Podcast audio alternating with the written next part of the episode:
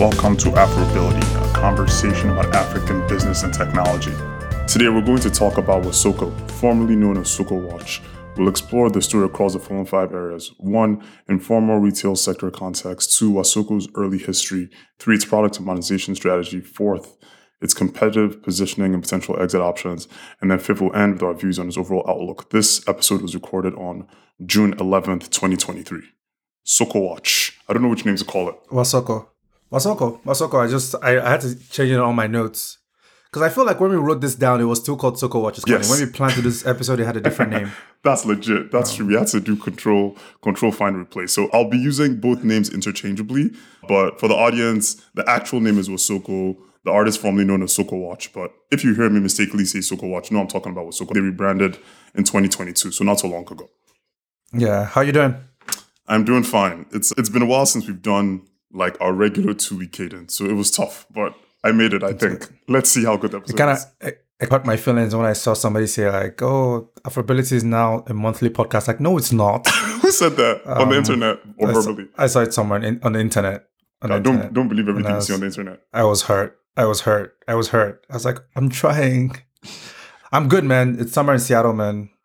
So it is a B2B e-commerce platform that provides on-demand inventory delivery to small mom and pop shops by connecting them to FMCG suppliers and manufacturers. Wow, a lot of words, but B2B Yeah. e-commerce connector.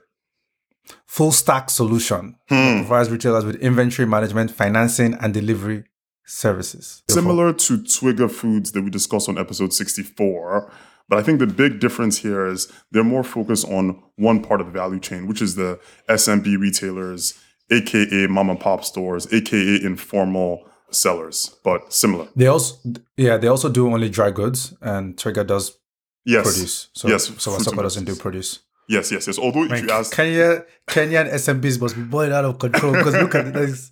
The SMBs from the, the produce from one app, the the the dry goods from another app. They're like just sitting in the store, just selling, man. yeah, I, I have I have so many stories to tell later as the podcast goes. I feel like SMBs they they have a lot of options, and if I were them, there are a lot of ways to play the- these guys against them. Anyway, so they've also raised a lot of money. According to Crunchbase, between 140 and 150 million dollars since they were founded in 2015 slash 2016, and they experienced a lot of growth during COVID. And because the informal retail sector is so important, they seem to be an important player on the east side of Africa doing something important. So that's the story. That's what we're going to talk about today. Wasoko Soko Watch. Yeah, they're also number one in Financial Times Africa's 50 fastest growing companies list of Wonderful. 2022. Wonderful. Congratulations. Uh, As I- says, congratulations to all involved. Wonderful. So all involved. I mean, they're growing. They have crazy top line revenue numbers, and hey, easy money if you can make it, right? You know Wow, what they say, okay. easy money if you can make it. okay. Any anything else you want to say about the intro, what they're about, while we're, we're talking about them before, before we start? No, I think the other thing, reason we're talking about them is because they're going after the informal sector. We see a lot of companies that try to replace what people do with technology versus augment it. And this is in the other category. Yes. Like if you think of the payment companies, they're trying to replace cash. And where people pay you cash, they use a completely different method that has advantages. Yes. This is like, hey, don't do this part instead. Focus on your sales and let's take some back end operations for the SMBs away. So this is pretty much more augmenting than replacing, So it's pretty cool. Yeah. So when we started, I had that technical definition of B2B e-commerce platform that connects retailers to suppliers. I guess in regular English, the way to think about this is a lot of the retail sector in most African countries are informal. I think the stat is 70 to 90%, which means most people buy things from small stores around where they live. And those small stores can use something like Wasoko to make their lives better, to get cheaper goods, to get faster delivery. So it sort of makes sense considering how much of the ecosystem shops this way. Okay, PSAs. Founders, operators, investors, we'd love to link up with you, par- partner to drive the ecosystem forward. Email us info at. Listeners, you can join our Substack, afrobility.substack.com. We post and, and shoot out some emails every once in a while. You can also email either of us. And with that, we can start. Okay, biases. Wasoko, Wasoko, Wasoko. Yeah. I think it's positive. It's I always um, positive for you. I'm I'm a happy guy, man. I'm Wow. a happy guy. I'm not a hater. I'm a happy guy. But I but I will say I will say this. It's mm-hmm. it's positive for the following reasons. It rankles me a little bit when I see investors or, or founders want to be like, people do things a certain way. They're clearly stupid. They should do things this way. Wow. And this feels much more aligned with how customers want to buy. So I will contrast the B2B retailers with an e-commerce business and saying, "Oh, we should just replace this with e-commerce, and everybody can download all the content down from the app." But realizing that it's very difficult to change behavior, and you got to change incrementally. So, hmm. just that problem statement makes me positive. They also have a lot of validation from fundraising from people who know this market product problem in many other similar Wait, emerging markets. So, Tiger Global knows this market? yeah, that's legit. oh no, It's no, about other- other Flipkart co-founder, Udaan co-founder. So you're not talking yeah, about they- Tiger Global. I don't know what Tiger Global knows. That's not my problem. If you want me to talk, talk about Tiger, people that have money, I don't talk, I don't do that. Like Tiger Global knows what they're doing. It's not. I, am not an LP in Tiger Global. Only that I'm an investee. So good luck to everybody involved. Um, That's so funny. I don't know why you're trying to make me talk. I don't know.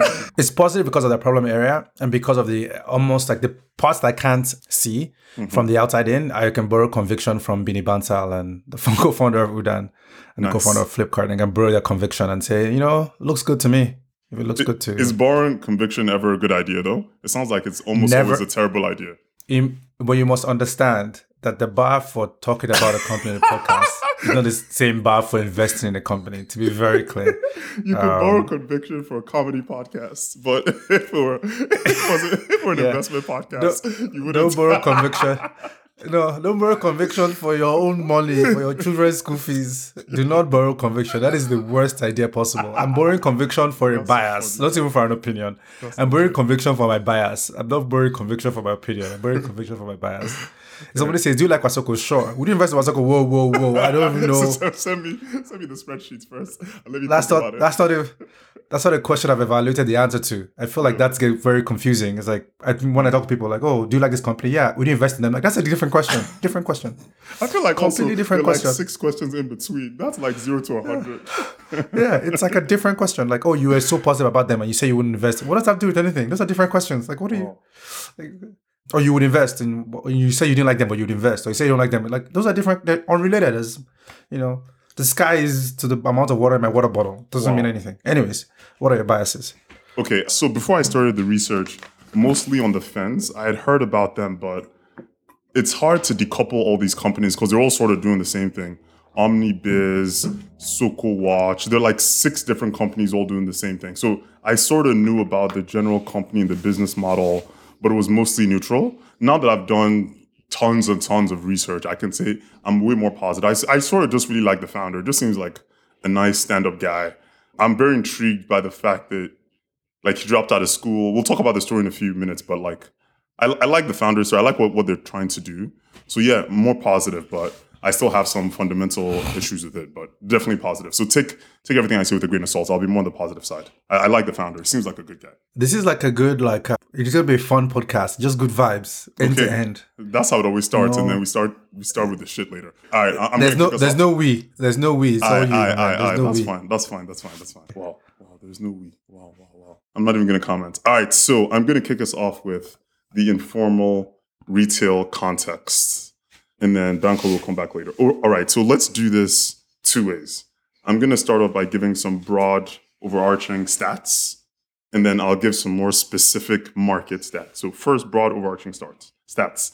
Okay, employment. This is for the informal retail sector, right? So apparently In sub-Saharan Africa as a whole, or SSA, or Africa, Africa for now. I have some SSA stats, but I'll do the whole of Africa for now. It's estimated to employ between 60 and 100 million people, which is a lot.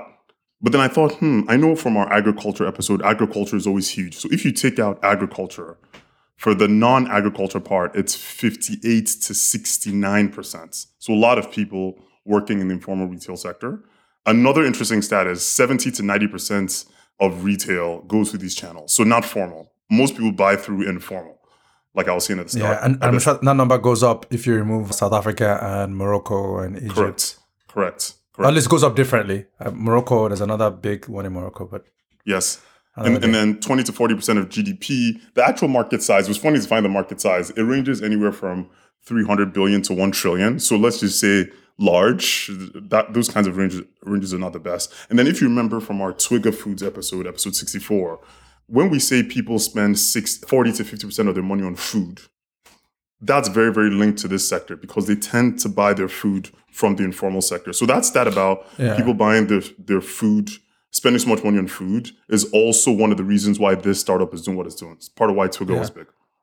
also in smaller amounts as well. One Yeah. of the challenges with working in the formal sector, either as a con- customer of it or as a participant, as a retailer, is you tend to be you te- tend to only be able to buy and sell in really small quantities. So a sachet of milk for the morning tea or coffee, or, or just a bit of butter for bread, or one one loaf of bread for lunch, um, which is fairly normal and consistent.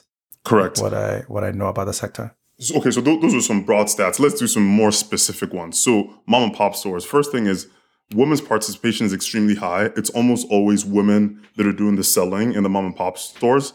Another thing is almost all of the revenue are from only 50 to 100 products. So, even though you may think, oh, they may have thousands of products, almost all the revenue is actually concentrated in a few staple items that people buy rice, bread, soap, things like that. And then they sell between 50 to 100 dollars worth of turnover per day so revenue of 50 to 100 dollars so obviously because they're small right they're not making that much so the summary is mostly family operated mostly family owned mostly women that run it revenues are quite low small sample sizes low revenue they don't really have scale and the education level is relatively low so that is Yeah, and the customer context. path, the customer path is for daily regular consumption. Correct. It's actually, you get soap. You go buy soap because you want to do laundry today, Right. right and then the soap you do laundry twice, three times, and then you go buy another soap or you go buy bread because you're hungry. But those those people are a core part of the community as well, as far as being there during during the daytime, part time daycare uh, for people in communities. So there's a whole angle to this about the the B2B retail also being a core part of a fabric of a community. Sort of like for people in the US, sort of like bodegas in New York. Uh, New York people get very sensitive about bodegas, and everybody outside New York is like, I don't know why this is a thing. Just use DoorDash. Like, but the bodega has a sandwich and the eggs. All right, whatever.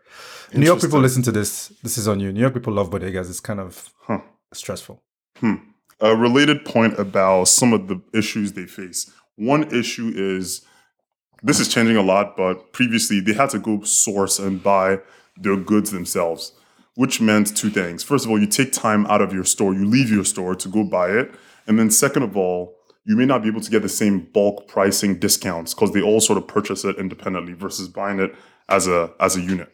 And then the second thing is it's harder for them to scale because sometimes scaling needs you to have more access to lending or credit. And obviously, they don't have any financial services because they're more rural and, and they're not really in the banking sector. That's changed, and that, that obviously varies per country, but that's that's the overall stat. So let me just summarize. The way to think about informal retail in most African markets family owned, family operated, small scale, mostly women, mostly distributed. And the turnover is their sales only come from some products and they tend to have lower scales and they don't really combine or collude together as a unit. That is the summary. Bankole, anything you want to add on that piece? Yeah, just that they're a core part of community and a core part of how people in most African countries, in SSA, ex South Africa, which is SSA, people tend to get the vast majority of their retail from those places. For sure. Not not just the in in the US, it would be you go to the big box store for Walmart. in UK w- weekly shop or whatever it is, and then you get whatever else you need from like a small neighborhood store. But this is more like imagine you went to the corner store for everything, Uh, Right. just everything. In part because it works because you have to have a lot of money to go and shop for the week all at once or shop for two weeks all at once. If you don't make that much money or you you are spending 40, 50% of your budget on food, you can only, because you need to save some for rent and transportation. So Yes. you, can, you cannot buy food for the week up front. Right. You have to buy food for the day and food for tomorrow and food for the day Right. after. No power for electricity for storage. So these guys also do a lot of like, because they're a business, they would have electricity, they will have some frozen produce. You can get frozen produce if you want. You can frozen chicken. So you can get the chicken you want to cook today and basically use them as a refrigerator. Buy the chicken, free, thaw it, cook it, and then it becomes a, a pot of soup that you consume that night. And then you go buy tomorrow's chicken. If you if you are wealthy enough to have chicken two days in a row. two comments. First is when I was a kid, my mom used to take me to the market to buy things. And there were basically two categories of markets. There's like a small store, like really, really small. You go there and then you get whatever you want to get, then you leave. And there's like massive open markets, like Tejuosho Market, like a complete shit show, miserable, terrible place. But way bigger, way open, way more things. So even within this informal, there's also different s- types and sizes and different scales. So those are just two examples from my childhood. And it wasn't like Yeah. it was 5% of the time or 20% of the time. It was basically 99% of the time. Like we hardly ever went to regular stores. Later, as I got older, there were some stores, but my mom just preferred this shit. So that's the first thing. Yeah. Second thing is Like, why did I have to go to the market? You know, it's like, why? Like, I, I'm doing nothing there. Can I just go home and watch cartoons? Yeah. sometimes if I went, I could get like some biscuits and snacks if I convinced her to buy it. Okay. Second related thing on this point is as the mobile revolution got underway, let's say late 90s, early 2000s, some of these mom and pop retailers also started to sell mobile related products, basically scratch cards. And even though they're not really agency banking per se, there is some overlap of mom and pop retailers who act as agents. So this episode is not about agents, not about agency banking, but there's some overlap with, like small and pop retailers selling financial and mobile products and also acting as agents. A little bit of an overlap, but not not the topic for this episode. Listen to uh, Safaricom for that. Okay. yeah, very, very interesting. Go ahead. No, no, I, I was saying I, we're ready for you to talk about the the founding and early history. Yeah, I can I can talk about the founding and history. So I'll talk about the founders, Daniel, Daniel Yu, Josh Rain, and David. Mm-hmm. Oh, the are three Um, founders. Wow. the three founders. Basically, the story of Wasoko is the story of Relief Watch and the story of Daniel's personal journey.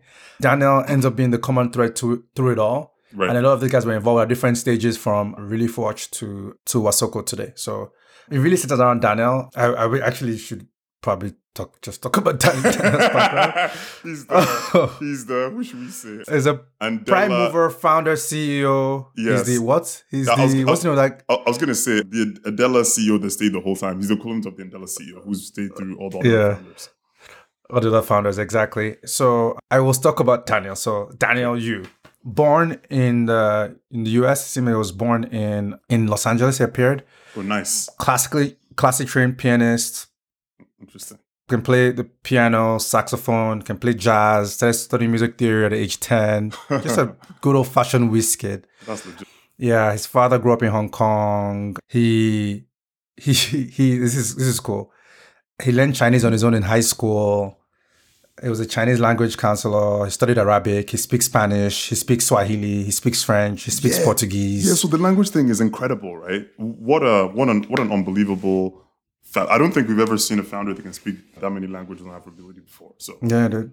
He's he seems to be like a veritable like rena- Renaissance man. for sure. 2016 Forbes 30 under 30. Crain's Chicago Business Tech Top 50 No, 2015. no, no, that's He's- different now. That's different. That's based on Wasoko. We're talking about before Wasoko. All those things. Whenever you're a founder, they just give you awards, no matter what you're doing. Do you want to know? They also just give you. one. They also just give you money. Yeah, nobody's giving me money yet, but I, I'll keep talking. I'll keep talking about podcast. If you're if you're hearing and you have money burning a hole in your pocket, I don't know what we're gonna do with it, but rest just rest assured, you will change. You will change my life. I mean, I'm not too proud to speak. Okay. So what is what is the story of of Wasoko? So as a second year student, University of Chicago, what do you what, do you know what he studied? Oh, this would have been a great quiz, but I already prepared, so I actually already have the answer. Yeah. So I can't Yeah, pretend. international studies and Near East languages. Wow. Near Eastern languages is a funny. Yo, so when I saw it, I'm like, that's it. Just sounds so specific, but also not specific. You know what I mean? Like Near Eastern, like okay, anyway, fine. Let's not go off a rabbit hole, but I, I would say odd title uh, for a degree, but whatever. Not the not the focus for the podcast, but amusing. Man, I, I can't even believe if I told my parents I want to go to university to study. Near Near Eastern Eastern languages. languages. They'll say, okay, They'll go to like- university and don't come They'll be like, they'll be like, are you you having a laugh? Are you having a laugh? Who's going to pay is the Which question. which which language which language do you want to learn? yo, yo, but you want summer lesson? you know what you'll do? This is what you'll do. You tell them that yo, I'm studying international relations. You cut out the rest of the shit because we the name of the degree is international. But you you went to you went to University of Chicago, right? And you studied engineering. so what if you s- decided to just do Near East languages? You're going back to come back, come back to Central Show. Oh my god. Uh, no. Uh, anyways, anyways, so attended University of Chicago. So as a second year student studying engineering languages, he went to a remote Red Sea town. So this is the story of how he started the precursor company called Relief Watch. So he went to Egypt, somewhere rural, to work on his Arabic, as you do. By the way, if you're trying to learn a language, pro tip, just go there, live there for a couple of months, you'll pick it up. So you're telling me it's better So- than Duolingo? Shout out Yeah. to Duolingo. Yeah, whatever. So he went to he went to this town to practice Arabic and teach himself to write code. Right. And now the way he tells the story, fantastic story. One evening, stopped in a pharmacy to pick up drugs. He found that the store shelves were empty. He realized there was no computer access and no inventory control systems in place. He thought to himself, if I could link these dumb phones to cloud-based inventory systems, healthcare providers in Egypt and elsewhere could restock before it was too late. Makes sense. Went back to Chicago, got some engineers, built some software that does just that. It was called Relief Watch. And he dropped out with the blessings of his parents. But clearly, this is the point I wanted to highlight. His parents were very nice clearly parents. progressive. under his thrall, under his like thrall, because the fact that they let him study means that they were happy to let him drop. Like they already committed to let him study near East languages. At that So point, kind of like they're like, yo, you already bring you up. yeah. It's like at that point, it's like if you're studying near East languages and you and then you say you want to go to Egypt to learn Arabic, what are you going to do? Of course, go and you come back from Egypt and you say you want to drop out to run an app for Egyptian pharmacists selling Tylenol. Like, dude, at that point, I've heard it all. Yo, okay, Um, so uh, a, a, a question. It seemed from some articles that he had some technical skills and did some of the coding himself. But it sounds like you're saying he got some engineers. So which is right? Or, or both? So no, he he- went to Egypt to both. He went to Egypt to teach himself how to code, basically better immerse himself in the language and then teach himself how to code. So he came back, but he got a team because he didn't want, he couldn't write it, the whole thing himself. So he got a team of undergrads to write the software. oh, I was- and the he's also an undergrad. His classmates. Yeah. Love you saying it to him, undergrad, Yeah. like it was an MBA So- student. So a bit about what Relief Watch does or did. did. And it's very similar to to what Soko Watch does now. They allow clinics and hospitals to keep track of inventory through a cell phone app. So they charge NGOs for the services and track supplies. So they call the clinicians to see how much of this drug do you have. Right. And NGOs want access to that data so they can use it to distribute drugs. And there's a lot of, for people who don't know, there's a lot of NGOs in many emerging markets, many developing countries that do a lot of drug distribution. If it's vaccines, sometimes it's in, in West Africa, which I'm more familiar with, is malaria meds, Right. typhoid meds. And they need that information to know who has what and how to do that. And it comes with cold chain issues as well. But you need to know who has what before you send an expensive refrigerator truck there Right. Inventory management. wa- inventory management. So they helped these, let's call it last mile clinicians, for want of a better word, to keep track of inventory to a cell phone app that the NGOs can then pay for to have the data for where to send their supplies. So he charged Yeah. NGOs for those services. And it was fantastic, and it won a bunch of awards. If you're interested, listen to our mPharma episode, which talks more about pharmacy drug supply chain. One thing I thought Yeah. was odd here is they they said, I don't know if this is true, that the calls were done in, in an automated fashion. So not with people. It would just be like automated, like voice to text to voice, whatever. And then the person would press a number indicating the level of supplies. And then the number would, so I was like, oh, actually quite smart and nicely done for the time. Yeah, very nicely done. Also, like it, it's it's also straightforward, relatively straightforward technology as far as identifying the number of the inputs of the number you press. Of course. Um, of course. The other thing that's unique about the story is he was able to raise. I saw an article where it says where it said he was able to raise grant funding, seven hundred and fifty thousand dollars of non-dilutive funding before raising any equity. And I thought, man, Well, man, That's very odd. Is, is that the one he said he got from University of Chicago, or is that a sec- separate one? a number of different ones. Something Wow. from the Prince of Wales, something from some Prince of other Wales. Some, some different places, man. Different That's places. so dope. Seven fifty k. I mean, to be honest, this is the thing that you could get funding from non-traditional NGOs, social, whatever, whatever, because it, it seems very, very Non-dilutive up that funding, too. alley. Yeah, non-dilutive is the best. Keep all the equity. That's the best. Yeah. Also, minor fun fact I found is he was in a 2015 funding competition in in in in DC actually. 80 startups. The prize was 150k. Mm-hmm. Um, he came second, or the group second, where he won 100k. What company do you think won the 150k? We've never heard of the giving you a company. This, this is the, the Michael Jordan situation. I already give I already given you a hint. oh, oh, you gave the hand. No, no, no. I missed it. I missed it. Lord. you missed it. It's- It was missed it. Don't worry about it. It's Oh, Twiga. Twiga! In Okay, May so 2015, not- Twiga was the first. Okay, okay, okay. But- May 2015, of course. It's not the Michael Jordan situation. Mike, for, for the audience, when- Michael Jordan was a third draft pick, by the way. No one knows what happened to the other two. when they when they when they describe Twiga, it's like Twiga Fruits, Mm-hmm. an exporter of bananas, pineapples, and avocados in Kenya. Oh, wow. They don't do that no more. Yeah, don't- it's- I mean, the they do changed. export, I guess, but it's, the game has changed. In 2015, it was an exporter, and they were talking about exports. so that's Relief Watch. So he built this Relief Watch for to help inventory manage in in emerging markets, and he told it they were able to launch in Panama, Honduras. Yes. So it wasn't just like an Africa focused Yes. thing; it was all over the world, wherever yes, it was needed. The developing markets mostly, as usual. So I was looking for the transition to Soko Watch. So the way he tells it again, other interviews, he says, we found that consumer packaged goods have the same problem. We started working with Wrigley in Kenya, chewing gum. More than 90% of the consumer market is handled by an informal distribution channel of hawkers mm-hmm. who supply roadside shacks and sell the product to consumers. Most companies have no ways of, packaged goods companies have no way of tracking their sales in this market. Mm. So yeah, at that point, 2016, he rebranded. This is also when Josh got involved. Josh Rain got involved. He rebranded to Soko Watch and expanded Okay. the services to include distribution using street hawkers to be a one-stop shop for multinationals using, looking to enter emerging markets. Yeah, not just health. Um, at that time, not just health. Yeah, at that time it was started off as a marketplace for people to go end to end. So asset light platform, marketplace for FMCGs on one end, and uh, retailers on the other end.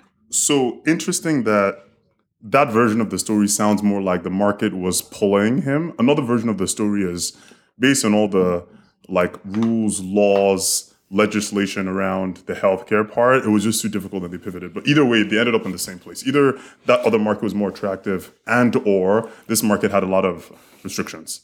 So same outcome. And the NGO stuff is like my hunch is it doesn't grow as much, right? Gro- grow- um, growth rate or, or initial size or both. Growth rate, growth rate. In that once you serve the NGOs in the market trying to get drugs to rural Nigeria, there's you know there's going to be a, hand, a handful of them. It's not going to be three thousand of them. It's going to be Yeah, yeah, yeah. tens. Yeah, that, that market is smaller. This market is bigger. There are way more Yeah. SMB retailers trying to buy things than people trying to, to get drugs.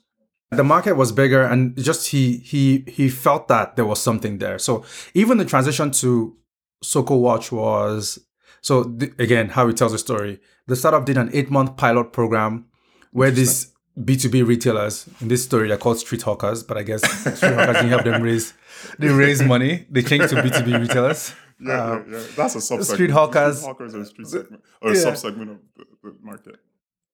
they received merchandise directly from corporations and then they tracked demand using the tech that relief watch developed for health clinics Yes. They found yes. they were able to increase wages for street hawkers, reduce stockouts, and Yes. corporations were able to get granular inventory data. Yes, but, but Bankole, we should clarify. So for the audience, when they say corporations, that's just a generic term. Really, it's suppliers and or manufacturers on one side. Yeah. Then the other side is SMB retailers. So corporations just means a big company, but this specific type of company, either supplying it or making Yeah. it. But anyway, you were saying. Yeah, and he said healthcare invent- healthcare product inventory tracking will always be a part of Soko Watch. Of course. But previously, the phas- pharmaceutical and consumer goods were operating as two different programs, which provide cumbers- which prove cumbersome for the still young startup. Of course. This is when they were in Kenya, but I don't, I don't, I haven't heard them even mention that they do healthcare before. This was like digging to even find this healthcare part. They're like B2B retailers, mom and pop. So, so that means Like- two things happened. They started to focus more on the Africa part of it because before they had those Central and South American countries. Panama, Honduras. yeah. Exactly. And they focused on non health products, specifically FMCG products shampoo, Yeah. soap, rice, beans, bread, whatever. So a, a, a major change, but the tech, not that different. Yeah, exactly. Um, and, but but that's how they became so cool. There's a lot about how they transitioned from asset light. We talk about it later on uh, Yes. in the podcast. But that's at that point they were already a full mature business on the path to generating crazy amounts of wealth. um, Yes. for the founder. For What, of what, a, a All of them. story. Intriguing story for different reasons. I mean, almost always in these stories, there's always an element of change slash pivot slash move to a new market opportunity. This is, for some reason, I guess we've spoken about it a little bit. It seems Kenya is much more attractive to foreign founders. And this founder is particularly interesting because he can speak the language and he didn't come there to do a startup. He came there to learn a language and then saw an opportunity. So, so a little bit different. Fascinating founding story. Fascinating founding story. I, I actually do like the the common thread, just pulling on a thread of interest. Yeah. and I and I do say this a lot that I'm I'm inspired by people who are able to do the things they're really interested in without like an career end goal. Yeah. It's almost like he just did the things he was interested in, like international studies and Near East languages. Yeah. And, and learning all these languages also. mm, I would probably conviction to drop out of school. So like that's so seed round, two million, two and a half million dollars. I saw. I could see different mentions of seed round from 2015 to 2018, but 1776 Ventures, which early on gave them a, which is where they won the non this the competition in 2015. Oh, right. 4DX, Outliers Ventures, Golden Palm Investments, shout out Sangu, Lynette Capital, Village Capital, Global Innovation Fund, two million, two and a half million dollars. very early on in the stage where they went from from Relief Watch to Soko Watch. They must have been like an easy, relatively easy investment to make, right? Because somebody who's been around in the market for a while and doing stuff. I mean, But yeah, it's he dropped out of school. He speaks the language, and they already have good traction. That's that's a, Yeah, a, a good sign. And a lot of these investors are quite famous on Afrobility. I think 4DX did Flutterwave, Village Yeah. Global. I think they did CUDA. I don't. And let's not, in case I, I'm misremembering. Golden let's just- Palm, Golden Palm has done almost everything. Exactly. So uh, these are well-known investors who are familiar with Africa tech. We just borrow conviction from them as well. So now on Series A, February 2020, Yeah, fourteen million dollars. When people pay, when people start paying attention. So Quona Capital, Timon Capital, the co or the founder of Tinder, Justin Mateen, or co-founder of Tinder, depending on the outcome of the lawsuit. yo, yo, yo. There's serious yo, there's, there's founder, serious thing. There's some- and there's co-founder, and there's co-founder, serious and there's co-founders. Yeah. Yo, shout out to So Jam Fund, Golden Palm again, Mhm. um, some other investors, Catalyst Fund, Brea Capital, Yes. Sheel Tyle, Amplo, Yes. who invested in um, Robinhood and BharatPe. So they, by that Series A, they got some really good round of investors at $14 million. This was announced just before the pandemic in February 2020. Yeah. So Must have been raised in 2019. amazing. T- exactly. They were probably raising around 2019. Either way, amazing timing. And then the stated goal for the round was to offer more services such as working capital, data analytics, and more advanced tools to our, our SMB retailers and to potentially enter new markets. But obviously, because of COVID, they didn't enter those markets immediately. I'll talk about that later. But yeah, makes mm-hmm. sense. 14 million is a lot. Good founders, I, I'm, I'm good investors. Also, good combination of individual rich investors versus just general funds. Nice. Yeah, I like that a lot. Series B was the one that everybody sat up and paid attention, right? Because Made you look. a large amount of money, 125, 125 million, 125 million dollars, Series B, And the valuation Um, leaked. six, six twenty-five million dollars. I don't think it leaked. I think they wanted you guys to know that we're coming. We have a big check Dope. and we're coming. Dope. So that was Tiger Global, Avenir Growth, VNV Global, Flipkart co-founder, Udaan co-founder, Quona Yes. Capital, 4DX, Jam Fund, basically probably taking their prorata Incredible. to make sure that they they can still play and they can still eat. Of course. At the time of the Series B 2022 March, it was either the largest or second largest non fintech investments in Africa tech, which is incredible. Now it's third or fourth. But either way, at the time, it was either first or second, which is incredible. Obviously, specifically non fintech. I'm emphasizing that. First note. Second Yeah. note is for the audience who's not familiar with Udaan, it's basically the Indian version of this. But they're way, way bigger, way more quote unquote successful, higher valuation. Biggest in the world. Yeah, biggest in the world, unicorn. But an interesting signal that the co-founder of that Indian version of a B2B retail e-commerce player is not only invested, is now on the board. So intro, we'll talk about it in the potential exit piece later, but fascinating, Yeah. fascinating, fascinating. That's one of those. That's what I said at the beginning. is I just got to borrow conviction from all of these guys to say it's a great company from the outside in, and they were able to raise a large some. I mean, at the time though, Tiger Global was definitely like bidding up prices of companies in Africa generally. Globally? It just globally. Yeah, yeah. Yeah, globally. So take of that, take that with a pinch of salt. But it's, I mean, uh, they collected their money, so hopefully they're able to to grow and grow into the valuation that that they are they're making. They're they're getting to. So I thought that was very very interesting. So summarize the fundraising part is they've raised a lot of money and they brought Tiger Global to come in a big bazooka and put in and lead the 125 million dollar round. But they also have gotten some super competent market geography competent investors, but also problem area investors as well. Hmm. Yeah, You couldn't pick a better like having the Udaan co-founder on your board. Incredible. You couldn't you can't buy that. Basically it's giving you money so you can give you advice. It's wild.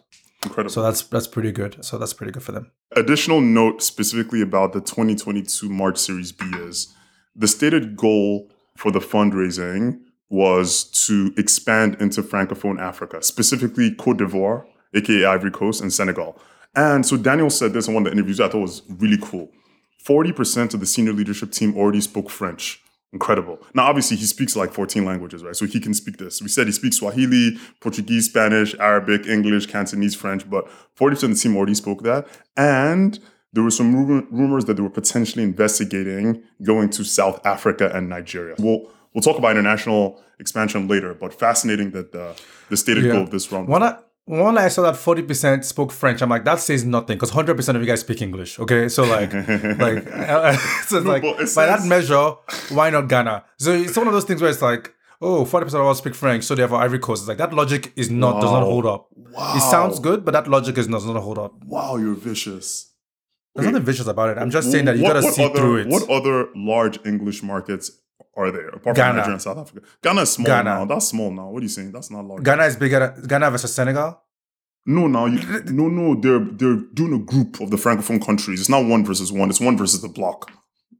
They're not close. What, what is the group? What is the what is the benefit of doing a group? My point is, Well, I benefit just is don't more customers now. More customers. You do the because they, all speak French now. Are, are we not saying the same thing? No, their operations are very local and country specific. So the fact that you do it in Cote d'Ivoire does not necessarily make it easy for you to do it in Senegal. It's not Right. fintech, is what I'm Right. saying. Of so course, why not course. Ghana by that measure? So the language is not the only, it's not the determining factor. It just sounds nice as an explanation. That's all I'm pointing out. Wow. this is the, this is positive bias. You're so vicious, man. Ole- Bankole is, is, is said his piece. Fine. Which is f- Yeah. fair, fair point about Ghana and all of them. And then Or I like had- or Liberia. I don't know. Are we making this up? Sierra Leone? Like we can do this all day. wow. Um, okay. But moving on. Well, I was I was very excited about the francophone expansion. Other people less so, but I'm not going to comment on that. Anything else on the fundraising piece? I'm going. to Otherwise, I'll talk about growth and geo. No, that was it. That was it. That was it. Good. Lots of money they raised. Fantastic company. Love it. Six hundred and twenty-five million dollar valuation. They've raised a hundred and something total, but obviously, almost all of it was the last one, the one twenty-five. Fascinating story. And and because they have so much money now, there were also some talks about potential acquisitions as ways to enter new markets. Okay, now let's talk about new markets. I'm going to talk about geo expansion and growth. Geo expansion, 2016, 2015, 2016, founded in Kenya, focused on Kenya. 2017, expanded to Tanzania. 2018, expanded to Rwanda. 2019, entered Uganda. So obviously, this is telling us there's an Eastern Africa focus. Kenya is the biggest part of East Africa, Yeah. and they were focusing on that for the first couple of years. 2020, the round Bankole was talking about the Series A, they said they were going to go into more markets, but because of COVID, obviously they paused that. By the time they did the Series Yeah. B in 2022 March, they're now in Cote d'Ivoire and Senegal. And what I said about potentially Nigeria and South Africa. Specifically, the CEO said Nigeria is a little bit of a different market, and we want to explore other players and the progress they've made there. So some hints, hints about potential acquisitions of some Nigerian players to get in there. Maybe they will, maybe they'll not. Yeah. They won't. This year in 2023, they also launched in Zambia and Zanzibar. Ah. So don't give me no crap about Ghana. Yes, yes, yes, yes. Although the Zanzibar one is like just tax tax shelter shit. So I don't know if Zanzibar is a real launch because Zanzibar is tiny. Maybe since you are there now, they are the tax accountant now. Since you're now you're now on the board of the tax. Lawyers You're the tax. You're the tax. You're the tax. Since you're now the tax the tax consultant, so Soko was telling me that. Wow, I'm not gonna comment. For tax reasons. Okay, Uh, but I say, but I say the one you know and the I'm one not- you don't know. I'm not. I'm not gonna comment. Literally, that's what the CEO said. Don't- Don't don't be a hater. One one other thing to emphasize is so obviously when I spoke about the expansion, I spoke about it from the international expansion. But within Kenya, they've been expanding in a bunch of different cities. So we're not going to get into that on the podcast. It'll be an 100 hour podcast. But don't think about it as country to country to country. Think about it like Uber, city to city to city to city. So even if they don't have more country expansion, they can have cities expansion within those countries. Yeah, very obvious, but wanted to state that. All right, expansion strategy. What different partnerships have they had? Not a lot, actually, very few. Most notably with MasterCard. They partner with MasterCard to offer credit services, BNPL, buy now, pay later, to the merchants, aka the retailers to buy stuff. They've had a bunch of other small partnerships with Coca-Cola for, for distribution, with Unilever for distribution, and then obviously with the government of Zanzibar to to do the the, the tax haven hub, which Bankole was laughing at previously. All right, uh, inorganic inorganic expansion. They've made an investment in only one company, and it's Tushop, T U S H O P. Apologies if I'm mispronouncing that. And what Tushop does is they are a group buying startup, aka social commerce. They're basically like Pinduoduo. If you're not familiar with Pinduoduo in China, people buy stuff in bulk. Because you buy it in bulk, you get a bulk discount, and then things are relatively cheaper. And sometimes they use a local community leader to help with the marketing and with the last mile delivery, which also reduces the cost. So that's what they're doing. Basically, it's a way for them to understand the B to B to C part of the market because Tushop and Pinduoduo directly affect end consumers. Versus they're just with the Yeah. suppliers and the retailers. So, any thoughts on that investment? I, I thought it was interesting. I thought they're they're unafraid to flex. I, I, my read from this is sort of will come at my conclusion on the exit opportunities is that they're unafraid to flex, merge, look for partnerships. They're really trying to go like trying to win overall, not necessarily win by themselves. Like, like they're looking around. They've been very open about looking for opportunities opportunities for acquisitions or mergers, and they're looking for like know we're we're all going to eat. Reminiscent of the Helium Health and what they were t- publicly talking about. Oh, um, right, right, right. Okay, okay. uh, back I then. thought you were going to say MFS Africa. MFS Africa is the they're the kings of partnerships based on yeah, Africa. MFS Africa as well. Basically, basically, like, look, we all we're all doing the same thing. Let's all the not way to the fight. But MFS has No a fighting. slight No advantage fighting. that for fintech, it's a natural way to think because that's based on scale economies. Other sectors, it's harder for them to, to do that because sometimes hard to see the scale economy. So MFS gets credit, but their sector gives them that that leverage. So maybe not, not much Yeah, credit. exactly. Yeah. Yeah, yeah. Team strategy. So the, the team strategy is, I mean, it's like a typical team strategy, nothing out of the ordinary. Just want to point out two slight points. Number one, the CEO, Daniel, emphasized a lot that he gives equity to everyone, including the, the bus drivers, including the bike driver. So that is sort of nice. And he specifically said he feels like it's responsibility of the leadership team to inform the workers of the potential value of the stock of the stock options versus oh oh I just want cash because I don't know what it's going to be worth. And then 2026 you see Daniel has 30 million and you're like oh my god he has 30 million. 30 billion. how can be billion. Come on. He has 30 million and I, and I have a 20k right? So anyway that sounds good. I don't know in practice if like yes you're getting equity but you're getting 0.00001% which is still useless so sounds good on paper So- I don't know what the details are It's interesting because Amazon had this in the US where they used to give warehouse workers, everybody in Amazon used to get equity, right? Every single person Amazon get But equity. they changed it and they said they increased their salary.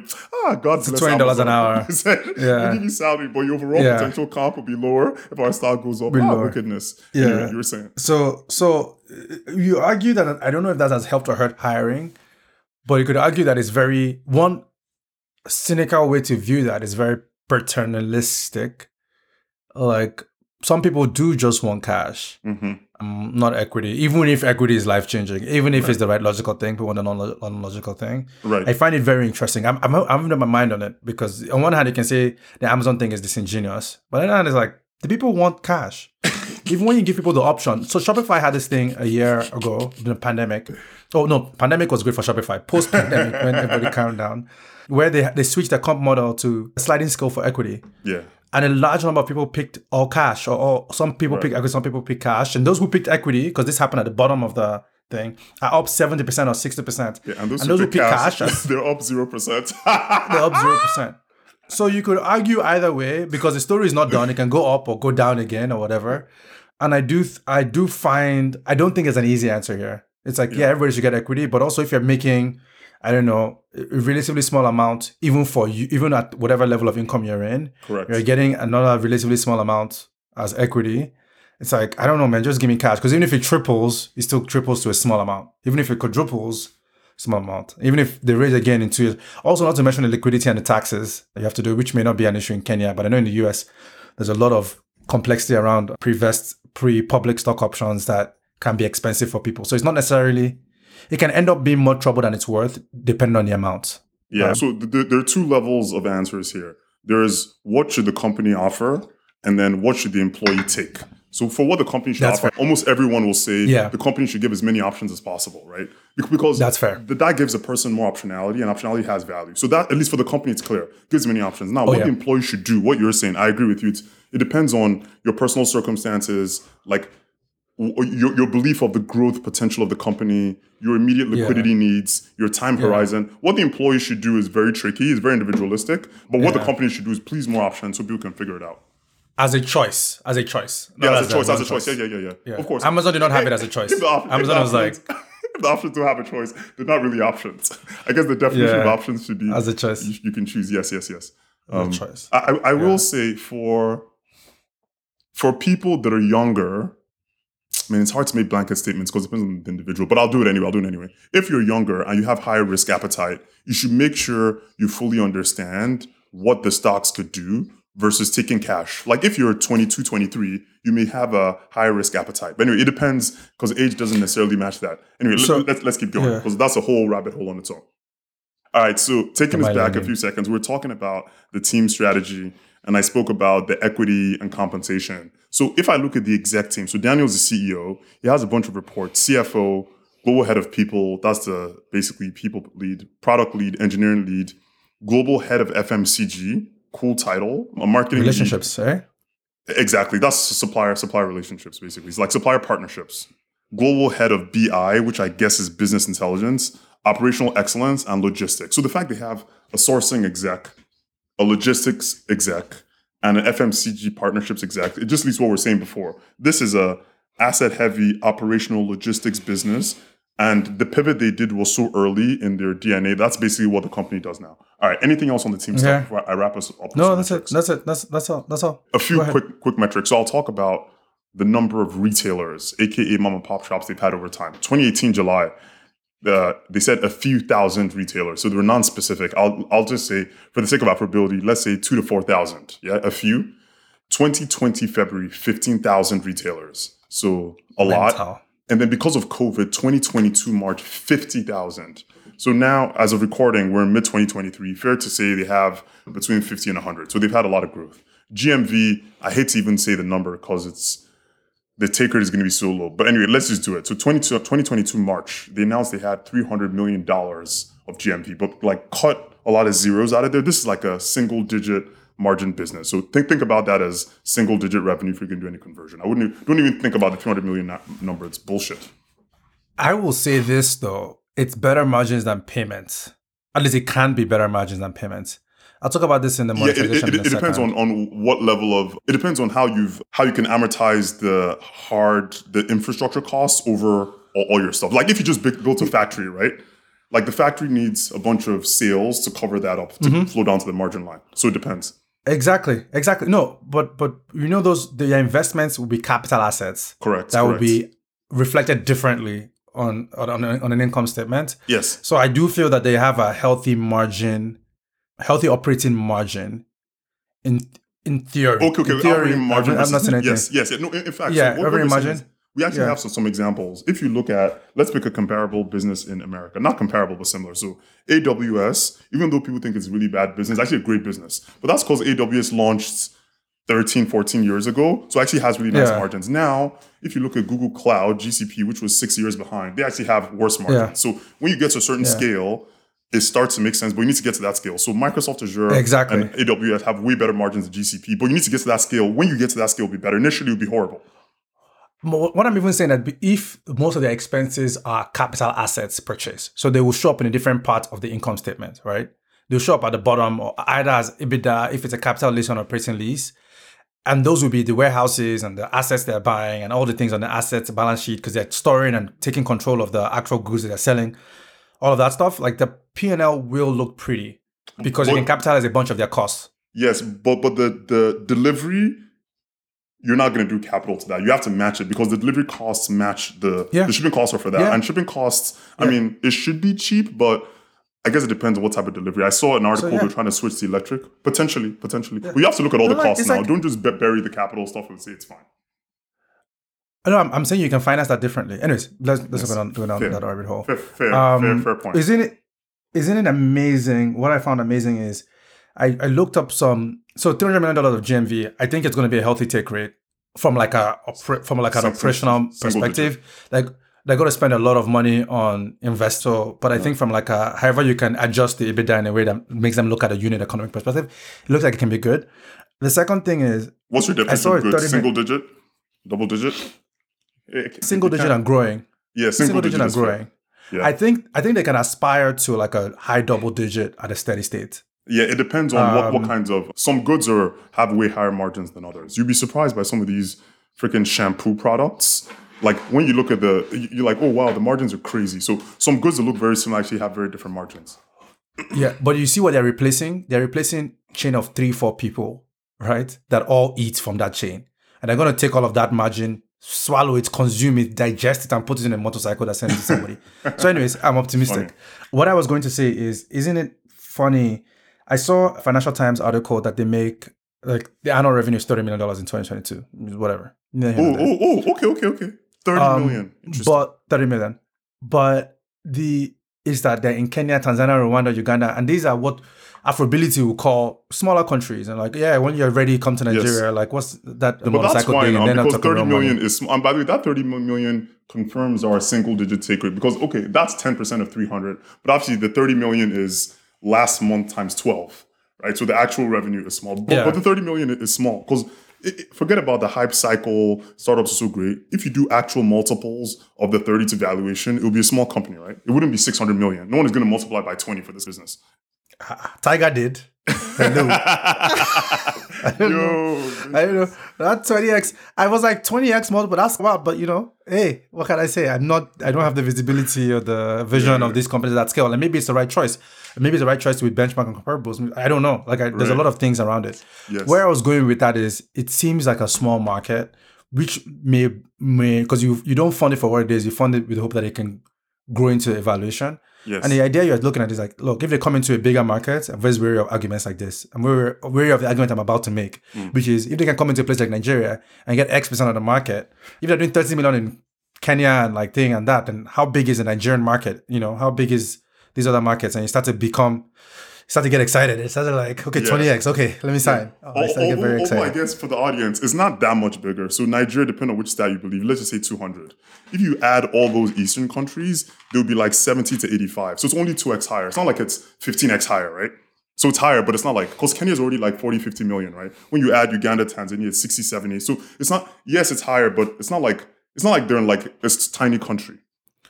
No, but they can double that. Like so, this thing they have they have their entire business on lock, and they can go get another one again. And, you- and as an investor, you get it for the same valuation. This is your Nigeria bias. No, that, there's a, no, there's also on top of that is what I'm saying. So basically, your 20x does seem like a lot, but when you look at what else is there left to do, and your belief on whether and how they can win in those markets, hmm. it starts to look less crazy Yeah. again, the investors who do have their have their rationale, but I do find as the smaller market point of view to be like, no, it doesn't matter big or small, just do what you're doing, go after a big opportunity.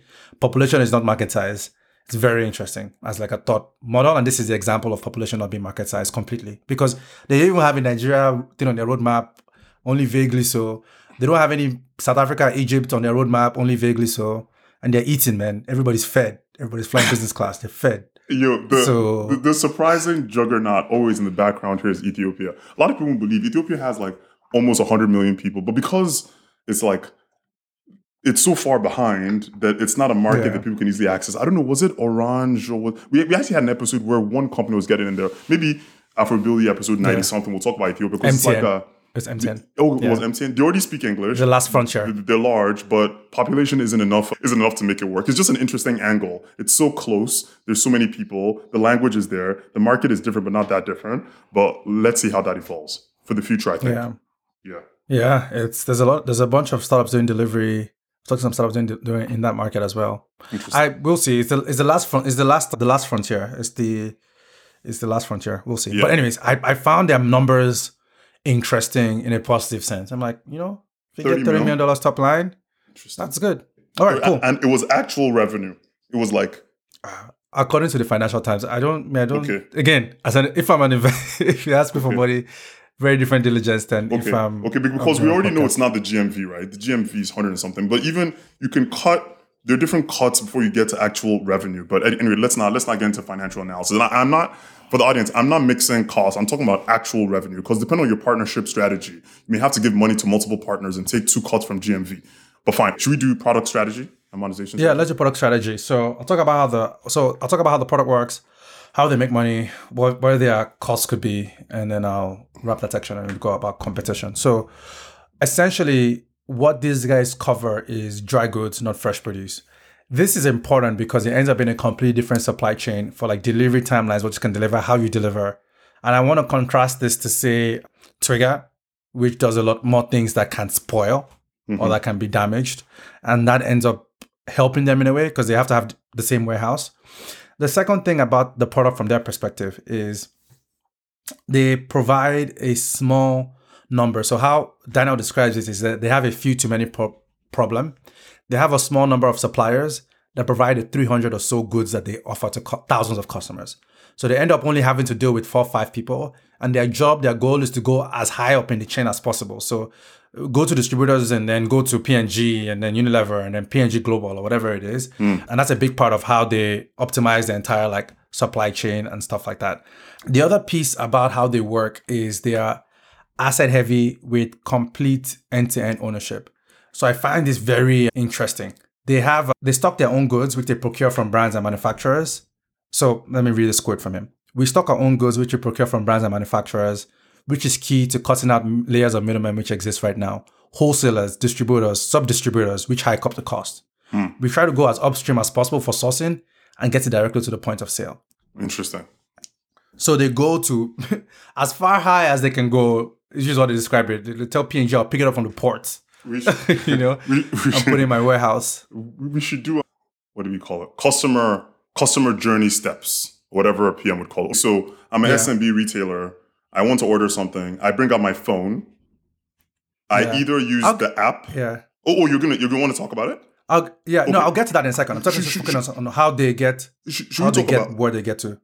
Is it is it better for us to talk about that first or after? Because that sounds like the the foundation of how it works from a user perspective.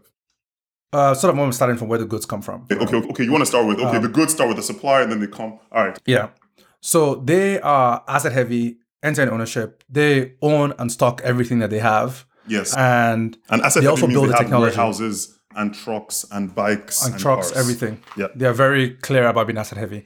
They also build a bunch of tech. They have an app. They have SMS, WhatsApp ordering channels. you can order via WhatsApp. Yes. They have. surprised by the They said it's physically impossible to manually run an on-demand delivery operation to 50,000 merchants across six countries Hmm. if they're not a very tight full back-end managing inventory, delivery routing, demand planning, all of that. Yes. It's actually wild. and they have the advantage Um, of so- M-Pesa, so they can get instant payments. in Kenya, exactly. And they do all kinds of they accept all kinds of you can pay cash on deliveries. So the users, the retailers, what they do is they have an app or they can use SMS or WhatsApp. Yes.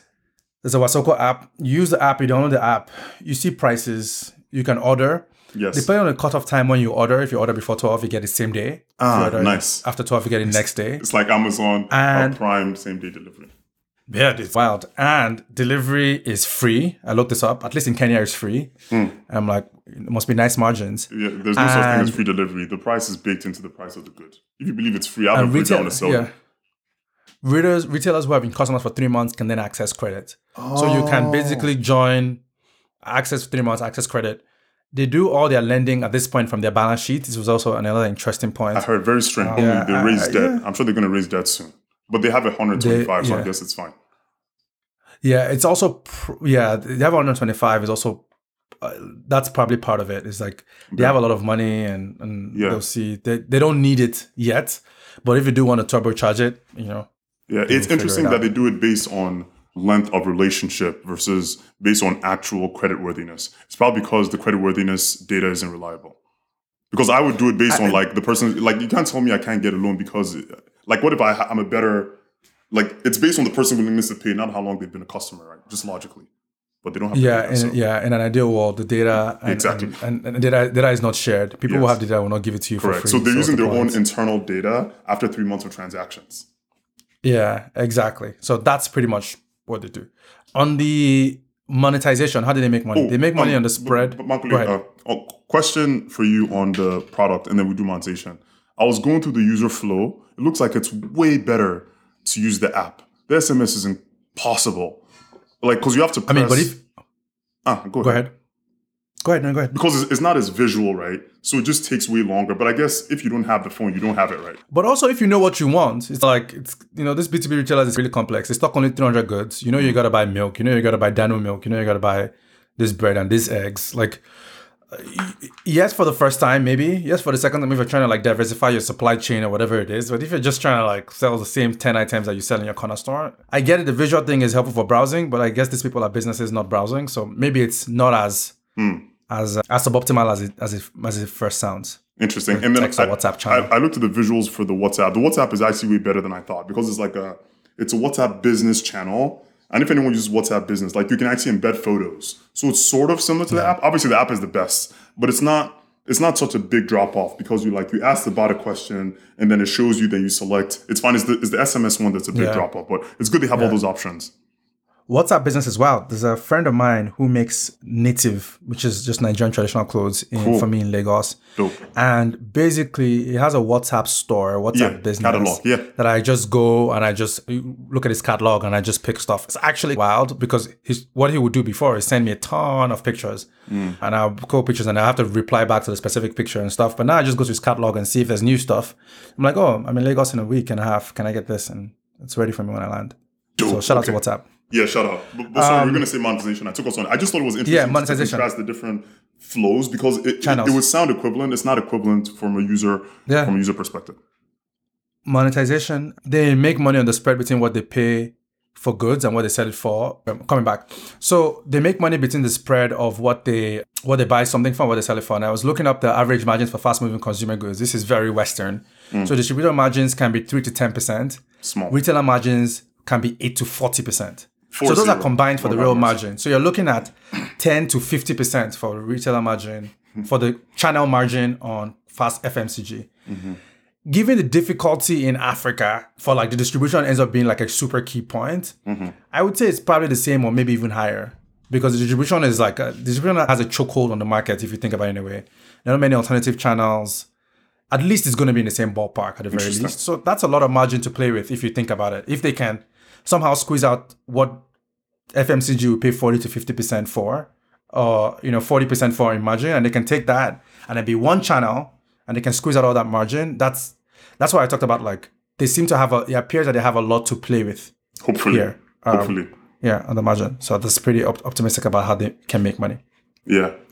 And then probably also some credit lending at some point they'll get something on that. Yeah. But it's still small now. They say they say they I, I thought that as much because one they don't talk about it. Two they haven't raised debt for it, and but he said there's a quote I saw somewhere like it's a significant part of our business, but we just Oh, want to do really? balance sheet for now, and I thought that was very interesting. Significant part of the 30 million is, Um, what from lending. Yeah, I'm surprised. Surprising. I don't know what they charge. I saw TradeDepot charges four to ten percent, four to nine percent monthly Hmm. on interest rates. Eh, These are short-term loans as well, so four percent is pretty good. People always say like, "Oh, but it's forty-eight percent per annum." I'm crazy. Like, dude, Yeah. it's not. Nobody's taking a No, loan for no, no one's going to wait for, for a year for that. I mean, you're selling Yeah, bread. uh, Your bread is going to be sold tomorrow. Tomorrow is like if you wait for a year, let me tell you, already defaulted. Yeah. it means the person's gone know, out like- of business.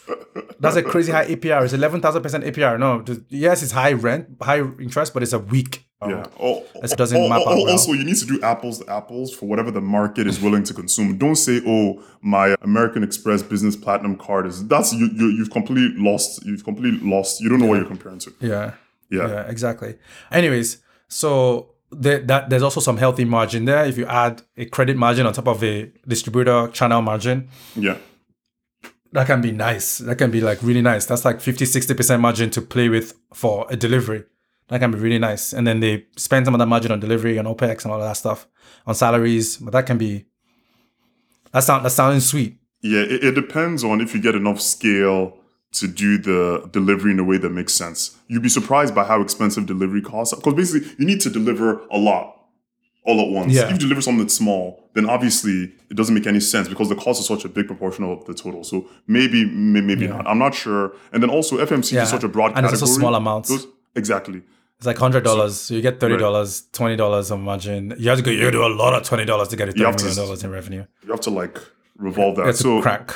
Yeah, I, I'm not sure. I know not so applicable to developing markets, but if this were in a developed market, you think about white label, you think about advertising. There are a few things you could do to juice it up that are like easy wins, but I Yeah. think they haven't reached that point yet. Also, data. Maybe- what data flows can Yeah. you send to the suppliers for, for- to let them have more inventory transparency? Maybe you could charge for that. Probably not. There's some angles, but Yeah.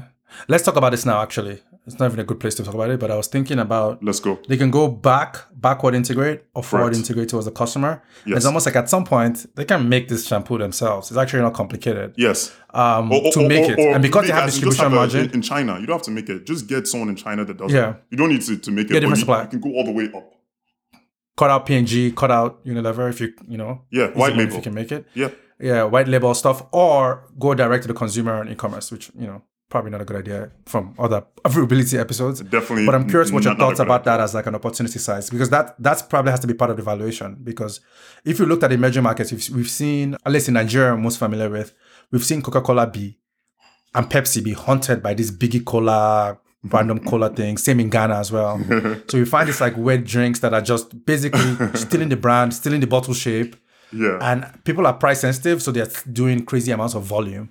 And you wonder if at some point these people, because they they have a chokehold on the distribution, they start to white label like detergent and lotion Yes, and, and all for these sure. consumables. That has way more opportunity than that's a way larger opportunity than going to the market because they have enough market data to say shampoo X is selling the most. So they're going to be very, very targeted. And they say, okay, shampoo X is created by this factory in China. So they have enough data to do it in a very, very tactical way, which is by the way what Amazon does. I'm not making Yeah. it up, search the internet. And then number two, the amount of money they can make there can scale way faster than B2C. The problem with B2C is because people don't have money, right? The revenue will go up like this, like this, like this, versus that can go up this way because they're buying it in bulk. So some potential there. I just don't know.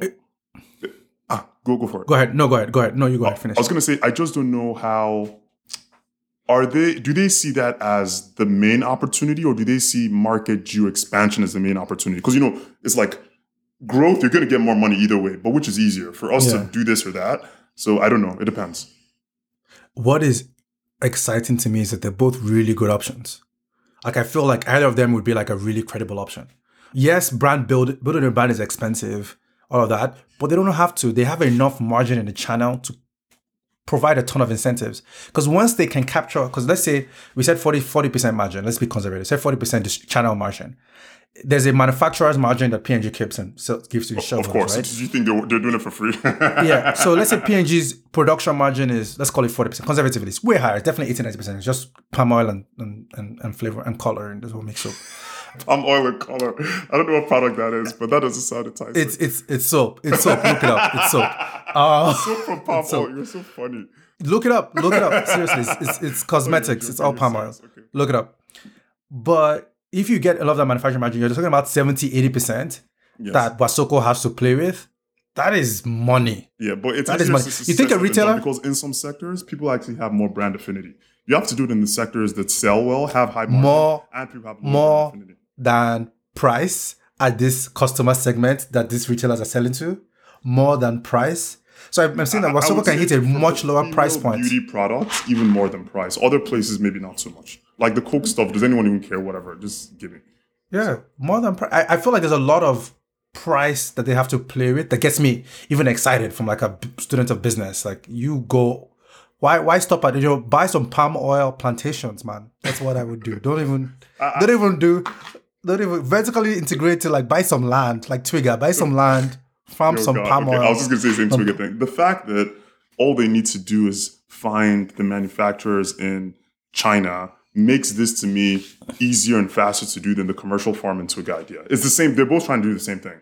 There's a value chain. They're going up the value chain to extract more value, but this is easier, quote unquote, easier. Nothing is easy, but easier to do than do commercial farming, which is hard. Yeah. Okay, I'll wrap up. So product is mainly dry goods. Customers mm-hmm. use an app to order. They can also use SMS or WhatsApp. This guys make a margin based on what they buy and what they sell for. They try to go upstream as much as possible. Yep. They are end to end, super asset heavy, which depending on on what part of the cycle you're in, you want to be able to. In, in retrospect, if you think about it, is that they became super asset heavy in the low cost of capital version of the cycle. Building an asset heavy business now is near impossible, given the cost of capital. So they're able to. They definitely raised capital at a time when capital was cheap. And they're now sitting on a point where competitors are basically hamstrung, which is a core part of my book thesis. Like competitors, like if I want to build the same thing that these guys have in in Kenya right now, I will need my own warehouse to assure the same quality of service.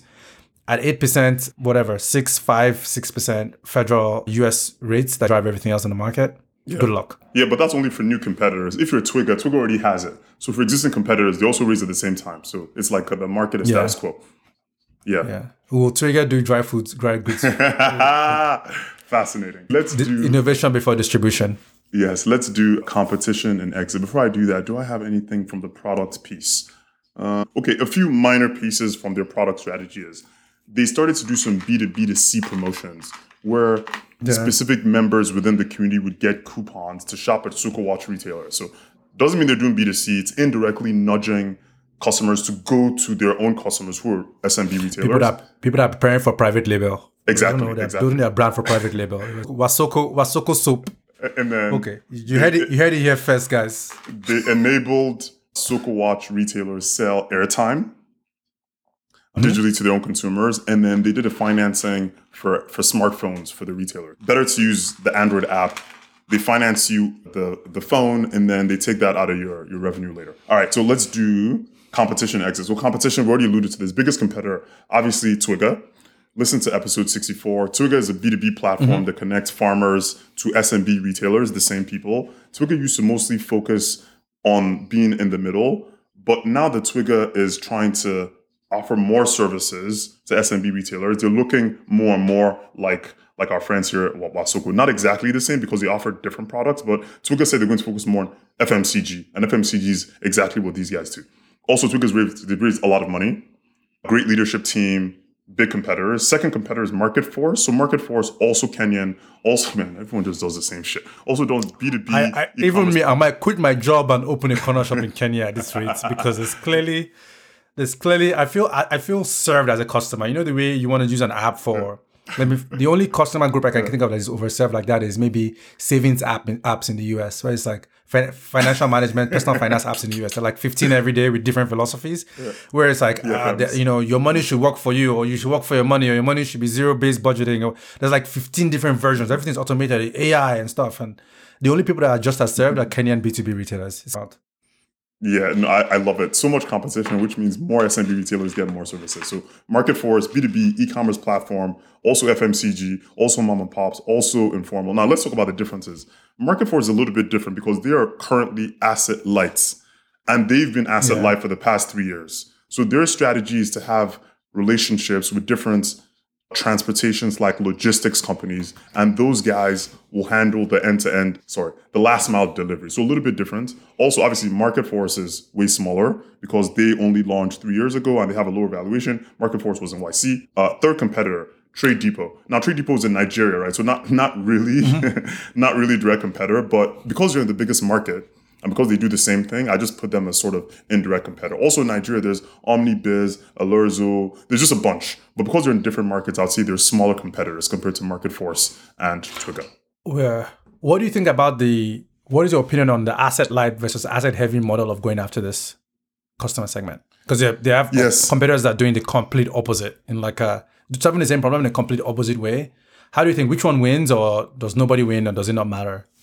Man, it's it's such a complicated question. So if you look at when if you look at when Wasoko came into this, you can say the distribution and delivery mechanisms and mm-hmm. players mm-hmm. weren't developed enough. So of course they had to do it themselves.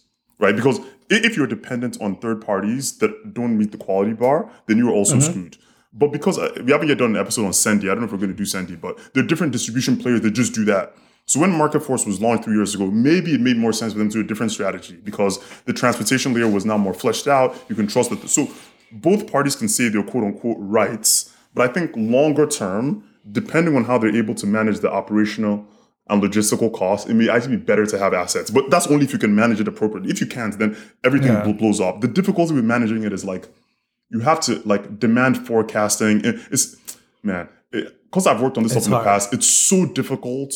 You think, oh, we have seasonal data for how people order stuff. No, things change on the fly, and those costs are hard to unwind when you've already purchased it. So I would say better, but with massive question mark about do they have the right skills and people to actually do demand inventory predictions? It's a it's a tough technical problem. The challenge with it's a technical problem, but it feels solvable. There's a lot of precedent in solving that problem. yes, yes, and stuff like that. Amazon Yes, is a yes. precedent of that problem. yes. when the the asset light problem is a different nature in that everybody in that channel wants to eat and eat more and grow. So you will get squeezed on margin from others. So like you don't want one supplier. If there's one one winner in logistics, you're screwed. It's like a wholesale transfer pricing.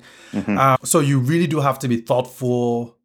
It depends on on the on the asset light side. It really depends on how the supplier uh, the, the two ends of the market, the suppliers and the buyers, whatever service they're selling, suppliers and their partners, if you will, shape out as far as like density and competitive nature of those markets. Yes. If those markets ends up winner winner take all, they will be squeezed. Yes, and, and don't forget, the the- asset light. uh, uh, they have two things to do. They have warehousing and they have like d- transportation. So it's, it's you have two different sets of partners to work with. Someone to store all this stuff, Yeah. someone to transport it. Now, there's some goods that don't need to be stored that long, but it's not.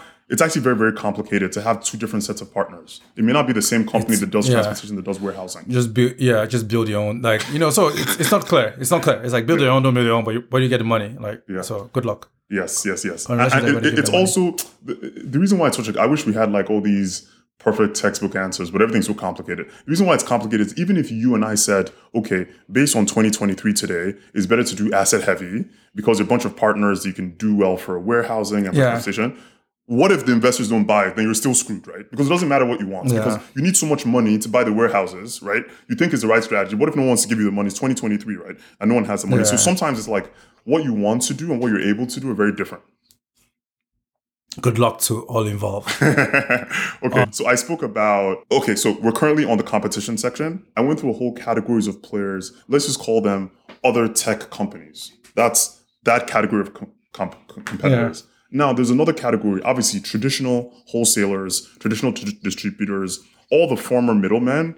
In actual, in actuality, those are their actual competitors, right? Because they've been in the market for so long. But because it's a tech podcast, I spent so much time going through all those specifics. But don't lose sight of the fact that the status quo, all the middlemen players are actually they have way more market share than Marketforce. They have more market share than Twiga because they've been in the ecosystem for decades. I would also say that the CEO said something very smart. He said, "Oh, if all these middlemen, the distributors, whatever, they've been in this place for decades and they're profitable, why can't we Yeah. who now have we have a tech platform, we have scale, right? Why can't we even be more profitable by cutting them out and take their margin? So Bankole, that sort of alludes to what you were saying. If you do some Yeah, quick rough math, yeah. like everyone was like, it wasn't like they weren't raising money from Tiger Global losing billions of dollars. Like they were actual profitable businesses running for decades, implying there's some sustainable Yeah. future, especially if you turbocharge it with tech. Now, we're doing hand wavy stuff. It sort of makes sense, but that's the ultimate goal. Cut out the middlemen who were profitable so you can be profitable as well at scale. All right, acquisition, favorite part. All right, we're going to go in one, two, three, five different categories. These are the now. Obviously, I'm focused on acquisition. Bankole is the IPO guy, but I don't. Yeah. we'll talk about IPO at the end. Acquisition. First category: B2B e-commerce international players that could buy them. Obviously, Udaan CEO, sorry, co-founders on the board. Wink, wink. Maybe something can happen. Yeah. there. Second category, I put this one as unlikely. I already crossed it out. B2C e-commerce players. Well, it's unlikely because these guys- Jumia. yeah, but these guys are more valuable than Jumia, and they have more Yeah. money than Jumia, so probably not. Konga already went bust. Takealot is not willing to leave South Africa, so unlikely category. Now, a category which is similar but different is offline retailers and supermarket chains. So we have the African ones, we have the international ones. International, Tesco, Carrefour, African ones, ShopRite. I think it's very unlikely because it's like it's not the same business. These guys' hmm. business is like selling to end consumers. Mm-hmm. But Wasoko's business is selling to shops. And then also, like, Wasoko is so expensive that even if they were to buy it now, 30, 40%, 2x on it, do they have a billion dollars? Just, I don't, I don't think it's likely. So that category is also out. Yeah. Did you think about so that, that makes sense? Did you think about like the FMG, FMCG companies themselves? That's the next category. Yes, yes, yes. Yeah. So we have uh, Unilever, Procter and Gamble, Nestle, Coca Cola. They have a lot of money. They've already been working with them. Maybe, maybe uh, because of the Coke relationship with Twig, I would say that's higher likelihood. These guys, I did some quick research on Thursday.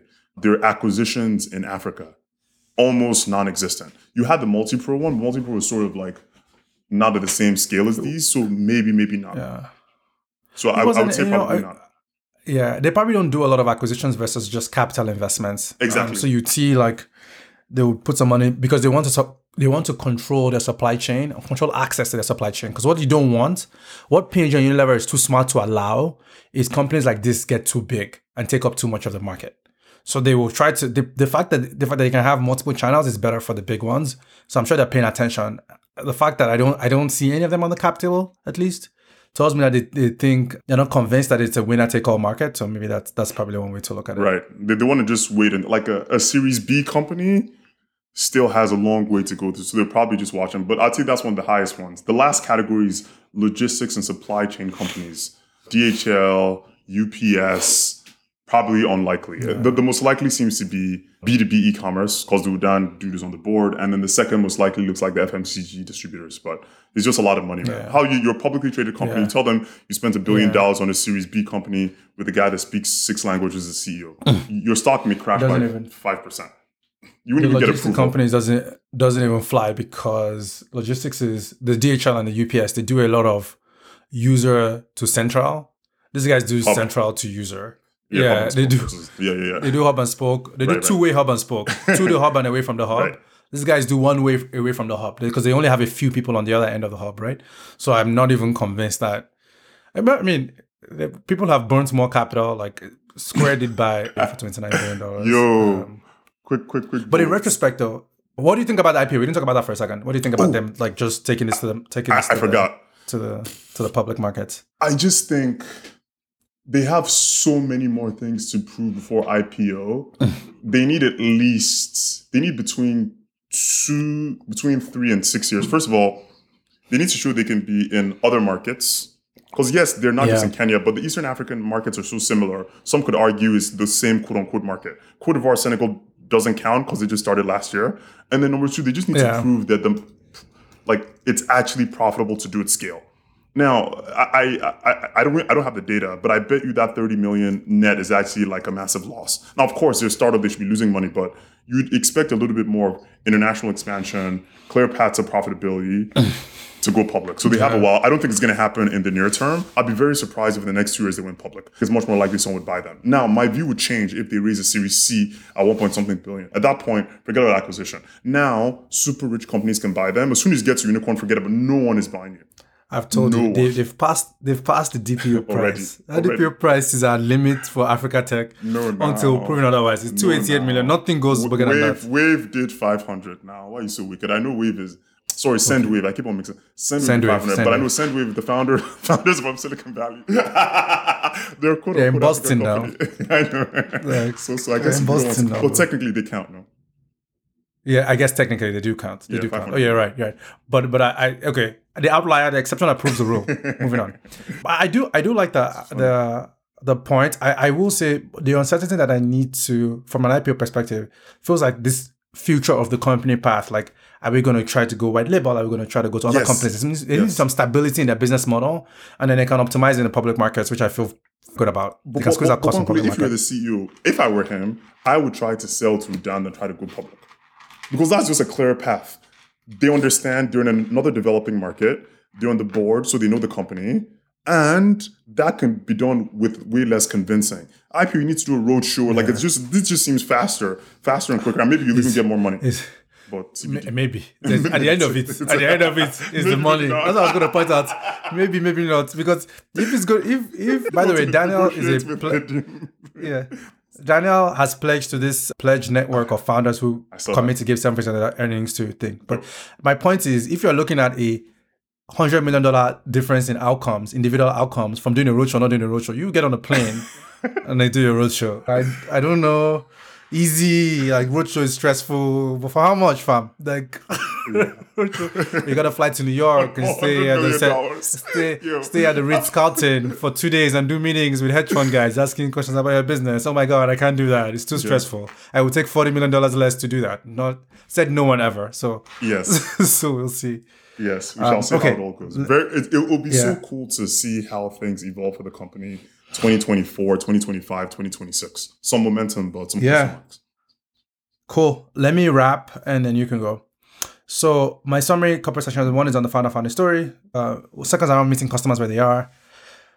Asset heavy as a moat, and then competition. So the part of the founder story I like is pulling on a consistent thread and then seeing where it goes. There's just like a, a demonstrated desire to go after the things that are interesting personally either being in languages, either being in lang- language speaking and going to learn language or seeing a problem going after it. I think many people have good ideas. People don't execute on them. People also don't like keep pulling that thread and see where it leads. And I think a lot of that pulling the language thread mm. is almost that in retrospect, it's like the interest in languages has been from a very young age. Mm. And that led to being comfortable doing this product in Egypt or in Panama or in Honduras or in Kenya eventually. I also like the the startup idea putting that thread. I, I'm, I'm very attracted and I think very highly of people who are able to do the things that they're genuinely interested in. That's the ultimate ultimate uh, sophistication and the ultimate like end goal of life. Love that. Oh, on, on that note, Yeah. one of the famous books, Five Regrets of the Dying. Regret number three is I didn't live a life true to myself. Yeah. So that's actually like a Yeah. from philosophical data that shows people's dying wishes. Like, oh, my dad wanted me to do X, I did X. My son wanted me to do Y. But like, yo, those people, it's they're, they're not going to be around when you're doing it. They'll give you advice, then they're Yeah. gone. Oh my god, yeah. And dude went to school to study languages. Like that's that's wild, dude. This is University of Chicago, my man. then his parents were like, This is- "Well, you go to Egypt. Of course, that's fine." This is this is the home of Milton Friedman. It's literally called the Chicago School. Like this is where Cliff Asness went to school. Like don't mess it up. Like you have two choices: economics or finance. Anyways, but I do like that part of the story. Second part is the part of meeting customers where they are. You know, you do see a lot of people trying to replace things. This is not disruption in the in the classical Clay Clayton Christensen Christensen. sense. It's more like creative destruction, just taking a company that is suboptimal and replacing with a better version of that. The supply channel thing. It's not, you know, putting air quotes, dragging African retail into the future or like showing them a better way of doing things. It's, it's lost like, look, I'm a service provider. This is a service you do today, you know, this is a service you need to do differently. it's very simple. faster, I'm not even trying better, to, more convenient. Yeah. It's already where you I'm not trying to give you, I'm not trying to give you an app to accept payments. I'm not trying to give you tap to pay. I'm not trying to do anything. I'm just trying to do what you're doing. No stress. Where stress? Instant outcome, clear messaging, simple, clear messaging. You don't have to lock your shop to go and buy stores, buy stuff. Come get to you. The very distinct from startups. The other thing that is help important about many customers of the year is it's separate. You have to put this in the context of of the failure of big box retail outside of South Africa. Hmm. Because if I, I my perspective in Nigeria or Ghana, where I spend the most time, is people do like the big box stores. You know, oh, oh, oh no. I went to I was in. Lagos a month ago. I went to ShopRite. It was a deadly mistake. Oh my god. I probably spent. I think I wanted to buy like a case of water or something, mm-hmm, mm-hmm. but like it was full and crowded, and I was like, I should have just bought one from like the side of the street. I just, I was driving, like I just pulled over and like, oh, I'm just gonna go to ShopRite and buy something. I will never do that again. People do like the big box stores, but what has course. happened to ShopRite and Game in Nigeria, this country, is that operationally it's difficult to execute. So even though they're getting customers, they're dealing with incredible amounts of shoplifting, incredible amount of employee theft. I just like operational is very difficult. So versus trying to solve that problem or overcome these operational things, just meet the customers where they are. uh, and maybe you build a big business that way. I really contrast that to like trying to build big box retail or, or, or push e-commerce on Africans where it doesn't solve the problem that they have instantly. Third part of my conclusion is asset heavy as a moat. On one hand, having picked an asset heavy path to build a business, it's expensive Of course. very expensive. It makes them less nimble as well. Makes them like less flexible. They can't just up and launch in a country. They gotta you know find suppliers, find all that stuff. But it just makes it a no-brainer. Like competition can be difficult, Correct. depending. Apart from um, from on the right who in thing. Kenya is going to start doing this? Yeah. No one. It, it makes it harder to offer the same levels of quality, same levels Correct. of quality control. It's not impossible. You can cobble something together. There's other e-commerce companies not named Amazon in the Right. US, Right. but you know, No one. Amazon's integrated nature of its ecosystem is such that it's it's harder. If you use eBay, you can get stuff you know delivered by FedEx. FedEx is pretty good. UPS is pretty good. Yeah. But having an integrated supply chain allows you to get same day delivery. Order now, get it before five p.m. All that yeah. stuff. The only Um, challenge they have is what I said a few minutes ago. If the warehousing ecosystem and the transportation ecosystem get so good, you miss Yeah. that wave because I mean maybe we have a Sendy episode. You miss that whole wave, and then Mm. like fully vertically integrated solutions tend you can't be best of class in everything. And if you have partners that are best in class, better to work with them. But at, when they launched, Yeah. very, very fair. There were no best in class warehousing or transportation companies. So it made sense. I just don't know, will it always make sense? That's the question. The other upside I see here is they can keep growing bottom line by squeezing out efficiency out of the system on the same base.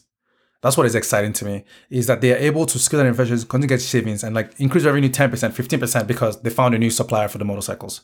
Like, or they found a new repair guy. The motorcycles not last 25% longer. They, they can be depreciated over five instead of four years. Like, they can just instantly unlock like crazy amount of savings from this step while doing the exact same thing without growing. So I like the two lever part of the business at this stage of their business. Most most companies have a growth, have a top line. Then they can go top line and and, and, and costs um, to really grow the bottom line very well. And that's essentially what Amazon does as a business is they they have a program, they have the prime membership program, they have the retail program, but they're able to continually every single day in a way that is oblivious to customers squeeze cost of the system, you know, build a new house closer to customers, do same day delivery, get a new deal with some suppliers to do something. Do And more white costs- label. Do more My- white my- label. My, Those my costs- shampoo is only from Amazon, dude. I don't care about shampoo. Yeah, Amazon those costs, those costs just flow all the way down. Those benefits just flow all the way down to the bottom line. And I just look at the levers that a company that does this at scale, like from the jump, would I have said they should do this? Maybe not. I'm talking out of my intellectual other side of my face and be like, oh, I said heavy maybe not the right choice. But now that they have it, it's like, man, now you can start to be strong. Like you want to take aggressive cuts if you're on the logistics side of the business. You want to be like, you have a cost per unit of X, you want it to be 0.8X this year. That's just it. Otherwise, I'll find somebody who can. Like you want to be continually squeezing costs on the system because it's going to be a, a, a big part of the opportunity. And when you add the traditional growth opportunity, which we've gone through in the podcast, with which they have good options, white labeling and, and supply chain, it, it, start, it starts to look very tempting. So from competition now, so a bit more measured than the hagiographic last personal summaries. There's there's a number of good there's a number of competition, competitive companies. The asset heavy versus asset light, you know, we'll see how that pans out. To your mm-hmm. point is early starts of there's a whole Clay Christian Chris, Clay Christensen article I know it's a tongue twister. about inter, about interdependence versus modularity in the right stages and how Correct. value is created on manufacturing different parts of the ecosystem. I love that. It's a very interesting, very interesting piece for them here. I don't know. They're great. Yeah, I think the ecosystem is. I'll tell you my own personal opinion, but you know, I'm not a investor or or an oracle, but I do think that they are being able to capture different parts of the ecosystem. I don't think the other parts are good enough, and and I don't think they will be for a while. We'll see. That, I mean. I could be wrong. if, see. if they end up being really good, really good, then it ends up being problematic for the competitors. on that is if the company is able to externalize the vertical piece as its own thing. Like if they're where if they can sell Yeah. their warehousing as a product, that's when you know it's market ready. If they say, oh, no, we're not sure if they can do their delivery service externalize, like convert it from a call center to a revenue Yeah. center, everything else, that's Yeah. that's the, the basically you know then it's good enough to match the market standards. Yeah, yeah, That's what exactly. Amazon does. That's that's right? That's whole yeah, story of AWS fantastic. the story of it. So if we can take all of those that that stuff that even yeah competition pressures thing market the thing they're very open to acquisition open open to working with other companies they, they don't strike me as the Uber versus Didi in China Mm-hmm. throw all the money towards it because I have to win and then bail out at the end they like they No one has making measured business to, to, to waste like that. uh, yeah, making measured business optimal decisions. And they're also in a position of strength because they've raised a ton of money, which is why when people tell you how much they've raised, better think about it. When people go public, they have a choice. Companies have a choice to tell you or not tell you. They have a choice. Dollars. They're trying to tell you that don't don't. When Wave raised what they raised, they were trying to tell Orange that we are not playing here. Like that's all they that's all they raised the money for. Nobody got to raise nothing. They just they just raised the money and went back to work after the lunch break. And be like, tell Orange like you want you want to. I'm Tony Montana. You wanna, you wanna come at me? and they're in a position of strength as well. So even if they go take a meeting in Lagos, they're like, we're coming, like people will pay attention because you know, you don't know. The man has a big bazooka. You don't know if they're gonna fire it. They, they, they don't want to fire it. They never fired it before, but you got to respect it. And now they've raised that much money. They're coming from a position of strength, even with competition. So I feel pretty bullish, maybe a bit too bullish, honestly. It's almost Apparently like so. I'm bullish. I'm so bullish that I wonder what I'm, what I'm. I wonder like what I don't know, like what is none of yours, because everything is just pointing towards this like up and to the right, but. But uh, hey, I'm not making an investment decision. I'm making a comedy podcast. this is 100% jokes and affability. so to wrap my so wrap, wrap, wrap my conclusion, founder founder story great. I love the innovation story. The asset heavy as a as a moat versus a, a an albatross. Time will tell whether that's what it ends up being as.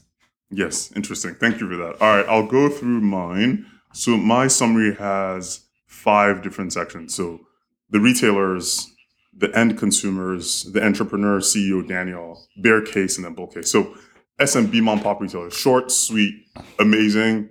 Cut out all the middlemen. You don't have to close up your shop. You could potentially get cheaper items to sell. You could potentially get more items. It's easier to use. It's faster. You can focus on what you're actually good at, which is selling what is in your store to consumers and building a relationship with them to come back to use and work with you. That's the core of it. So I, I really love it, especially because I don't know. I guess I just have a soft spot for people to help underdogs and people that don't have a lot of advantages Yeah. in life. Like if the typical SMB retailer is an older, uneducated woman living in a rural area, it's just like I just feel like they're finally getting services to help them. So I'm Like you can't be selling to you can't be selling to me or people like you, you need to be selling to all these other people. Exactly, exactly. So I'm happy that the SMB mom and pop retailers have more options. And it's not just Wasoko. They can use Wasoko, they can use Twiga, they can use Marketforce. It's good they have more options. I just Yeah. hope they also find ways to increase their revenue faster than just loans. But that's for another podcast. Okay, second piece. This one is faster. End consumers. Hopefully, if the whole ecosystem gets more efficient, the end consumer should also get cheaper prices. Now it depends on the efficiency can just go to one of the players in the ecosystem mm. who don't distribute it. But I hope that that 40 to 50% of income on food stat gets chipped away by players like this. Third piece, entrepreneur Daniel. Echoing what Bankole said, just he's been in the game since 2014, 2015. So between eight and nine years, he dropped out of school and he's doing something that he knows it's going to be a long journey. Like end to end, he would probably have spent between eight and 15 years of his life at Wasoko whenever it's all said and done. So yes, he may be rich at the end, but he didn't have to. So I'm just appreciative, especially for founders that have more staying power. Like even as of today, he's already been there for eight years, right? So it's already Yeah. a testament that he's already done a lot, regardless of how it turns out. And I don't know, maybe something about the fact he dropped out of school just touches my heart. So I really big fan. Hopefully things go well. Let's do bear case. So I'm my bear case is very long, so maybe I'm less positive than Bankole. First part, it's unclear to me how the different parts, how Kenya is different, like the different cities in Kenya. So I was trying to do research, like forget about international expansion for a second, just mm-hmm. expanding like outside of Kenya, and it was just hard to figure out like what happens to warehousing, logistics, because transportation costs are heavily like they, they don't scale well if you go to rural areas. How are the roads? It's mm-hmm. just hard to find because because I'm not an investor, right? I don't have all the data, but I've invested in companies where I was so surprised by the costs per mile difference within the same country, and it can really it's almost not even worth going into some. Into, into, into- it's not even worth going into some cities because the infrastructure is so poor that you can't even serve them profitably. So let's not go too far down that direction. But I'm just I'm just curious. I don't know. It's a big question mark because if that is a problem, international expansion is always a problem. Then they're just screwed. Now, maybe I'm reading too much into it. I would just love to see Yeah. more data on. I see the point. Go ahead. Sorry. no, no, no. Please, please, please finish. Is the point? Your point is, hmm. Everybody's just assuming that Kenyan City A is like Kenyan City B, And it's is not. like Lagos, it's like Port Harcourt, is like Abuja, in a way that affects how these people Correct. operate. Correct. And then Like, is it- there something that we're missing about how they operate? So it means their TAM, because yes, we can talk about international TAM, Nigeria, but even within their own country may still be limited, which means they it, it- it's, Yeah. it's just a way worse business than it would appear if that's the case. TBD requires more data. First part of the negative bear case. Second part is if you listen to Afrobility, you always know I'm always a down on international expansion. I just don't believe it. I just like I, feel more optimistic about their international play than Twiga because Twiga was literally in one country for nine years. At least they've been to other East African countries. Although I, I would put a question mark if that's real international expansion. They're now in Cote d'Ivoire. They're now in Senegal. Very different, but that's only been a year. TBD, I just always find it like, especially for a business where you don't get additional benefits because the operational intensive nature of the business. Every city and every country is so different. Like, yes, you can say, oh, we've optimized warehouse design in Nairobi, use the same warehouse design in, in Dakar. But yeah, that's not the grunt of the business. The grunt of the business isn't copying warehouse design. It's on the ground, people operational in each, each city. So the transfer of knowledge is way lower for operational business than like product tech businesses. So question mark my international expansion. Would they do it? I don't know. Just like Twiga, they have a CEO of Kenya already. so they're they're already planning the same Yeah. thing. But I don't know. I'm just I don't have many almost like- examples of, of successful international expansion companies in Africa. It's almost like launching a new country is very similar to the rocket internet model, where you find some smart people, give them budget, and go. There's no, there's not a lot of exactly. other than like a deck or a playbook or a Exactly. weekly stack or you have with the head office. There's not a lot of help. Exactly. So I, I don't know. Yeah, Let's see how it goes. sense. I, I would be more convinced if they launched in Senegal and Cote d'Ivoire four years ago. We have enough data. But the launch was a year ago, and I was trying to get some information on how the launch is coming. No one talks about it. so hopefully it's going well, but I don't know. Third piece, this is the most obvious piece. Because of the operational intensive, asset heavy nature of the business, how do they manage the costs? And not just the upfront costs, the ongoing costs. So I put trucks, warehouses, like all, all these. I wouldn't read the whole thing, but it's it's sometimes tricky to figure out. Okay, what is actually fixed versus recurring, and then the depreciation of this. When do I write it off? How frequently do I need to replace the trucks versus the bikes? This is electric. What about Yeah. fuel? Fuel costs can be insane. How do I track my fuel costs because they're scaling up? Uh, like refriger. You, you, you, you get the you get it. It's actually way more difficult than Yeah. just doing API connection. You're looking at like API even call. last mile. Yes, like it's yes. operationally intensive. Correct. And and like you almost need you almost need to put that on one side, and then the other side is the demand forecasting. So one thing is managing the costs. The other thing is all the costs you're going to manage are based on what demand you think is going to come down the hill. So the other skill set Yeah. of figuring out how much inventory do we need is completely divorced in cost management. They seem like they're related, but Yeah. actually they're two different skill sets. Someone that can help you figure out seasonality, okay, order this this month, buy this. That's not the same person going to take costs out of the system. So it's it's. Yeah. I, I feel like I'm overstating it, but I just want people to understand like doing API connections to Mono and is is comp- it's way easier. Comp- that's like a technical challenge. This is on the ground, and because of the the way African cities are set up, it's way harder than even in America. And America is already pretty hard. I was I was in a Amazon FC fulfillment center. I was checking. I was like, oh my god, Yeah. this is like you like you need to have a PhD to know what the hell is going on here, and that's the American version. Anyway, you, you get the point. What else on the negative bear case? Okay, that's it. Now let's talk about the bull case. Obviously, the bull case is the opposite. Kenyan cities are not that different. They're able to scale. They already have strong brand recognition. Hard for anyone to compete with them in Kenya, apart from Twiga, because hard to raise money to do all these things. Eventually, they can increase the revenue and figure out a way to optimize the costs. They go up market to squeeze some either more efficiencies out of the supplier or do what white label. They're hopefully able to get into larger African markets. So I put uh, Nigeria question mark, South Africa question mark, Egypt question mark, Ethiopia question. There are a bunch of other markets.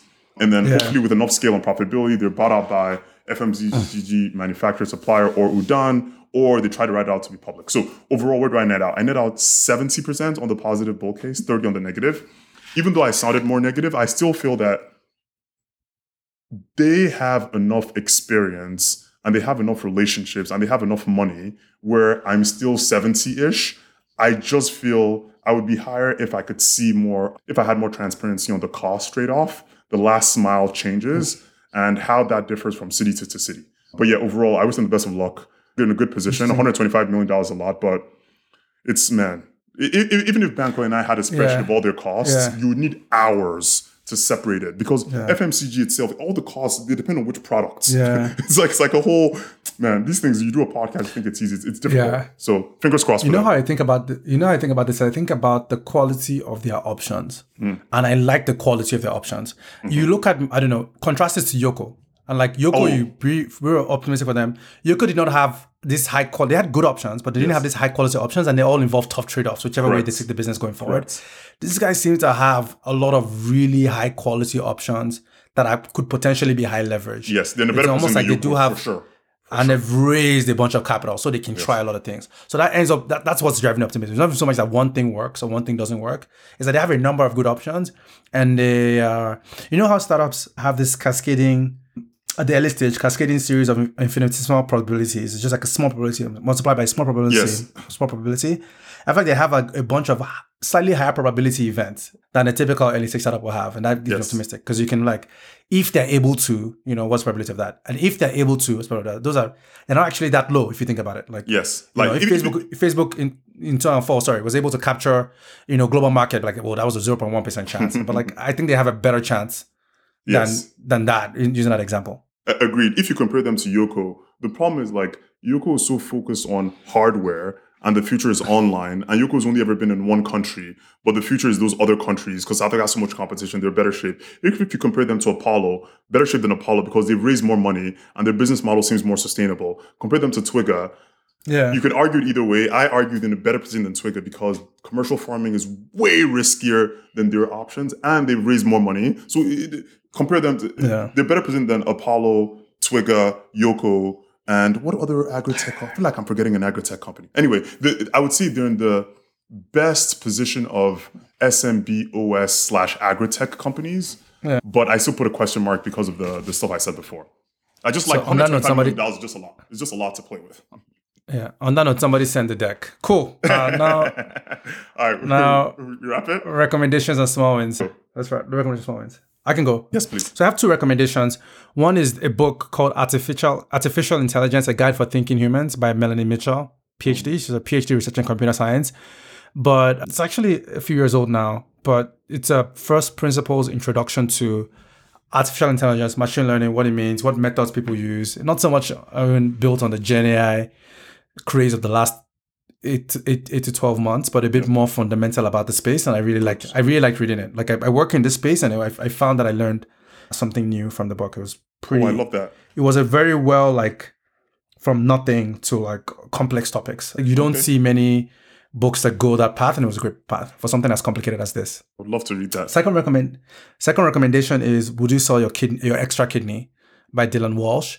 It's a at first blush controversial, and you read it again and you read it again and you read it again. Argument for creating a market in kidneys or course. body organs. I'm all, all Um, down for that. I already and it was if very you can take out interesting. exploitation from it. The context of this is there's a Nigerian senator jailed for nine years for being involved in such a scheme in London. Oh, only only nine years. They killed someone to get their kidney. The, the, the, the, the person is not dead. Being Oh, involved oh. in a scheme to do so. I have to be oh, very careful. Oh, they, oh, they paid. The, it was a it was like a commercial agreement. Both parties they paid them. Yeah, that was their, that was the that was their alleged that the the it was alleged that the senator brought somebody to the United Kingdom on a visa, not telling them what it was, and it was donation. It was not donation. Anyways, somebody's of. That's Um, so funny, man. That's funny. And the question is why why wasn't one interesting question coming out of that like why can't you be super low income in rural Nigeria in this case and be able to sell your kidney in a way that changes your life Of course. trajectory given that you can live with one kidney and Yes. healthcare there's a couple of good ideas there about how you would do something like that but it was an interesting argument Yeah, yeah. You already know. Based on that, I'm all up for, it. I would love stuff like that. Why not sell that shit, get your money, all, all done. But interesting I, argument I'm much more on the liberal part of the ecosystem. So I I guess on, yeah, on, on that topic, I could sort of understand. So if you play devil's advocate, one person would say, as soon as you make the market for okay, no, actually, let me put my, my side of it. My, my side of it is it's probably already happening, black market, illegal behind the scenes. Since it's already happening, we might as well legalize it, bring it to the forefront. Government can tax it. There's less Yeah. shit. But the other person could argue, oh, if you bring it to the front, then what, what, what, what does that really mean? It means you are selling part of yourself for, for money. And it would mean that people that have more income could literally take parts of your humanity away. So there's a whole philosophical piece, but obviously I'm just Yeah. playing devil's advocate. I don't I don't buy that. You can survive okay with a, a kidney. So there's also the perspective of like, hey, you can set up a structure that allows there to be time for you to do that, allows it to not give it to somebody but goes in central repository. So you mm-hmm. don't like, you know, Bill Gates, you don't Bill Gates doesn't get to choose a kidney.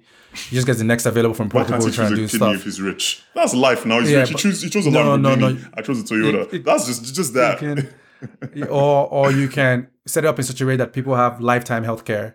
Fair. For that, like included in the thing, because you do need a lot more healthcare Yeah. going forward, even if you can live in one kidney. Yes. There's stuff like that, and it's like interesting, but also a personal story of imagine caring about somebody so much you want to do something for them and you can't because people want to sell you the kidney but they can't, Hmm.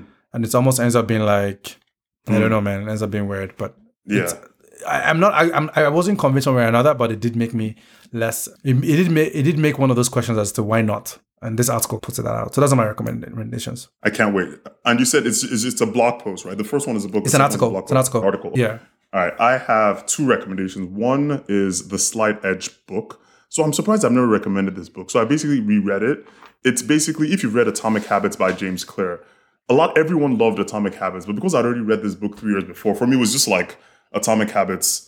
Atomic Habits was Yeah. just this book, but three years later. So it's it's about It's Jeff mental- something, right? exactly Jeff Olson. Oh my god, wait, have I recommended Yeah. it before? Oh my god, so, so. No, I, I know the book. I oh, you know know the book. book. I know Okay, yes. book. I, know. I know of the book. Yeah. It's brilliant. It's like it's the whole goal of the book is helping you create a mental framework to develop habits. Then if you develop the right habits, you get what you want in life. Cause repeated daily actions help inch you slightly forward towards wherever you want in life. Really good, especially because it's done in a very like I appreciate people that can make things complicated simple Yeah.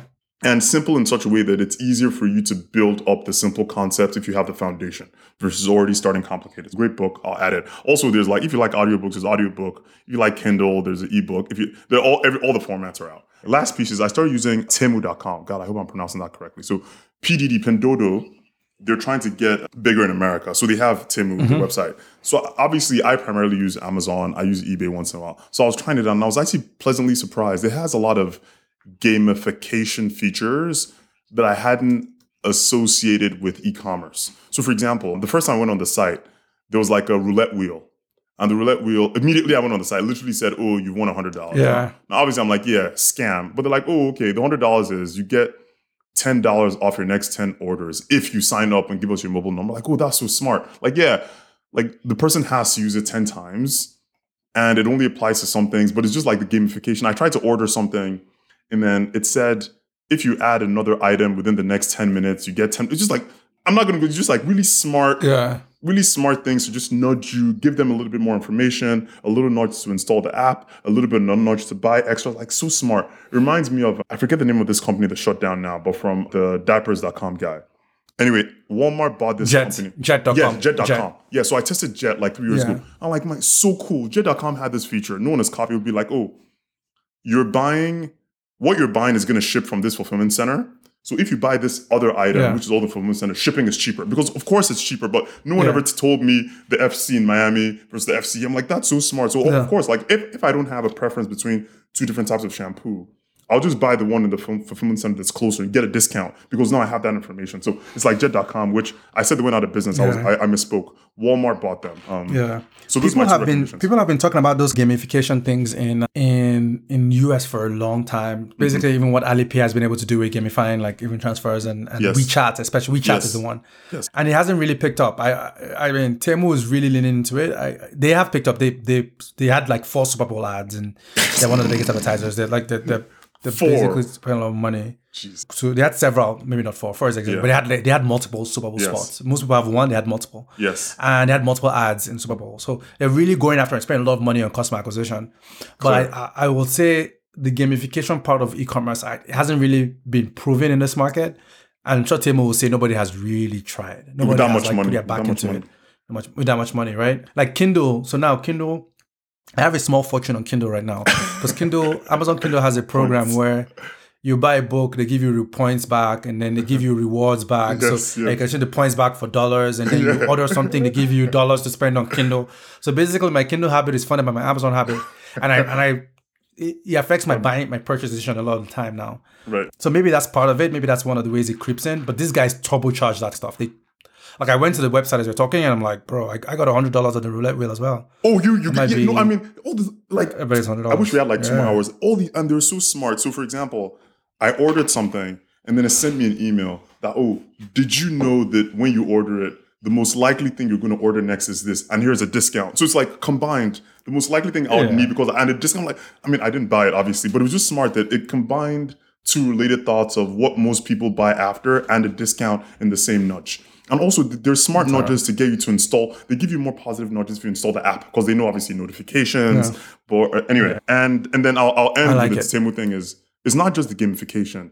The prices are really really cheap because they they ship things directly from China. So obviously, Yeah. if you buy on Amazon, things are shipped from China as well. But this is much more a higher proportion of the items are cheaper because a higher proportion of the items are shipped from China. If you, if you get, get what I mean. Yeah. So it just seems relatively cheap. Yeah. Yeah. So you that know, those are my you know the USPS thing. You know a lot of that stuff is being funded by a USPS discount. It's kind of out because USPS was to USPS still doesn't charge more. Yeah, USPS USPS still- doesn't charge more. So even like I was, I I, I sent a lot of postcards and uh, I was in London and I and I had sent them to have postcards. They charged me two pounds for the stamp. I was like, oh my god, two pounds! Like that's. That's, just crazy. one of one dollar fifty of Joe Biden's dollars. That's like that's twenty five percent less of Joe Biden's dollars. But yeah, USPS is way cheaper than it should be, and that's why they're going bankrupt. Everybody's keeps telling them to increase prices, but they can't because so many people depend on them, and it's politically suicide. yes. But USPS is is a gift. I, I am completely like I'm a USPS fan. I buy USPS merch. I have a USPS toy car on my table. Like You're uh, joking, right? And it's, I'm not joking. I Wow, it's my. USPS toy car. Wow. My- Can you see my Oh USPS toy car? wow. Yeah. I have a yeah. I'll post a picture, a link to this in the show notes. This Yes. like- I'm a big USPS fanboy. Um, because it's such a it's such a it's such a modern modern marvel that is easy to take for granted. Uh, the history of it, how it's gotten this big, and what it enables, like the start of Amazon now Temu to ship from China. It would not work if USPS was priced fairly. It's actually funny. I feel like actually, because I read about the history of FedEx, obviously. By the way, great entrepreneurial story. He almost went bankrupt a bunch of times.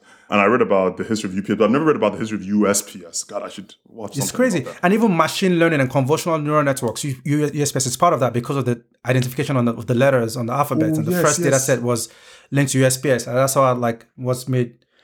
That's how Yann LeCun used ImageNet to develop convolutional neural networks. It's- Shout out to Yann USPS is just such a, it's just such a, just such a institution, technically, operationally, and fundamentally to like this country. It's amazing. Anyways, Wow. if you can't tell how much of a fanboy I am, I think that just came through. I'm like, know, I'm- I'm don't talk bad about. USPS now. I'm a serious USPS You can talk bad about Wasoko, but not USPS. But All right. USPS, USPS, you want to fight. Small wins. I'll I'll close it. So I Yeah. I organized a house party like a week and a half ago with friends. It was good to have everyone Yes. over, and for some reason they brought a lot more friends, so the apartment was just crammed. Um, but it was good, good, good hanging out and seeing everyone and like hearing different stories. That was my small. Yeah, that's a good one. I I have like a fitness thing. My whoop band with a bunch of friends. I have been consistently. Basically, these guys work out a lot. Like one of them does, two of them do CrossFit. I don't do CrossFit. I just try to run and and work out every now and then. But I I, I won my fitness league last week. Uh, It's just three of us, but it's very competitive. What it's very it competitive. They're like have more points or something in a week or in a month or a so you can win based on how much you sleep or how much you work out. Basically, a recovery. oh the score. yeah, who has that recovery score? score. thingy? Yeah, yeah, yeah. Yeah, recovery or strain and stuff. So I definitely won in all three categories. and, and as a gift, you got a car. as a, no, as a gift, I have bragging rights. As a gift, I have bragging rights. As a gift, I make them feel like their position in life where I am better than them, and I remind them that I am a better person than they are because I I, I had more strain and things. So it helps to work out. It helps to run. But I think that the fitness, finding a way to gamify fitness in a way. is very interesting and it also allows you to keep in touch with people that you would not normally keep in touch with. Yes. It's a combo because then you can be like, man, dude, you haven't worked out in like three weeks. What's happening, man? Like, that all right, all right, cool. it? No, no, no, to Okay, end. good. Yes, wrap it. So cool. Thanks for listening. We'd love to hear from you. If you have any feedback, topics you'd like to hear, or just want to say hello, please email info at afrobility.com. Thanks.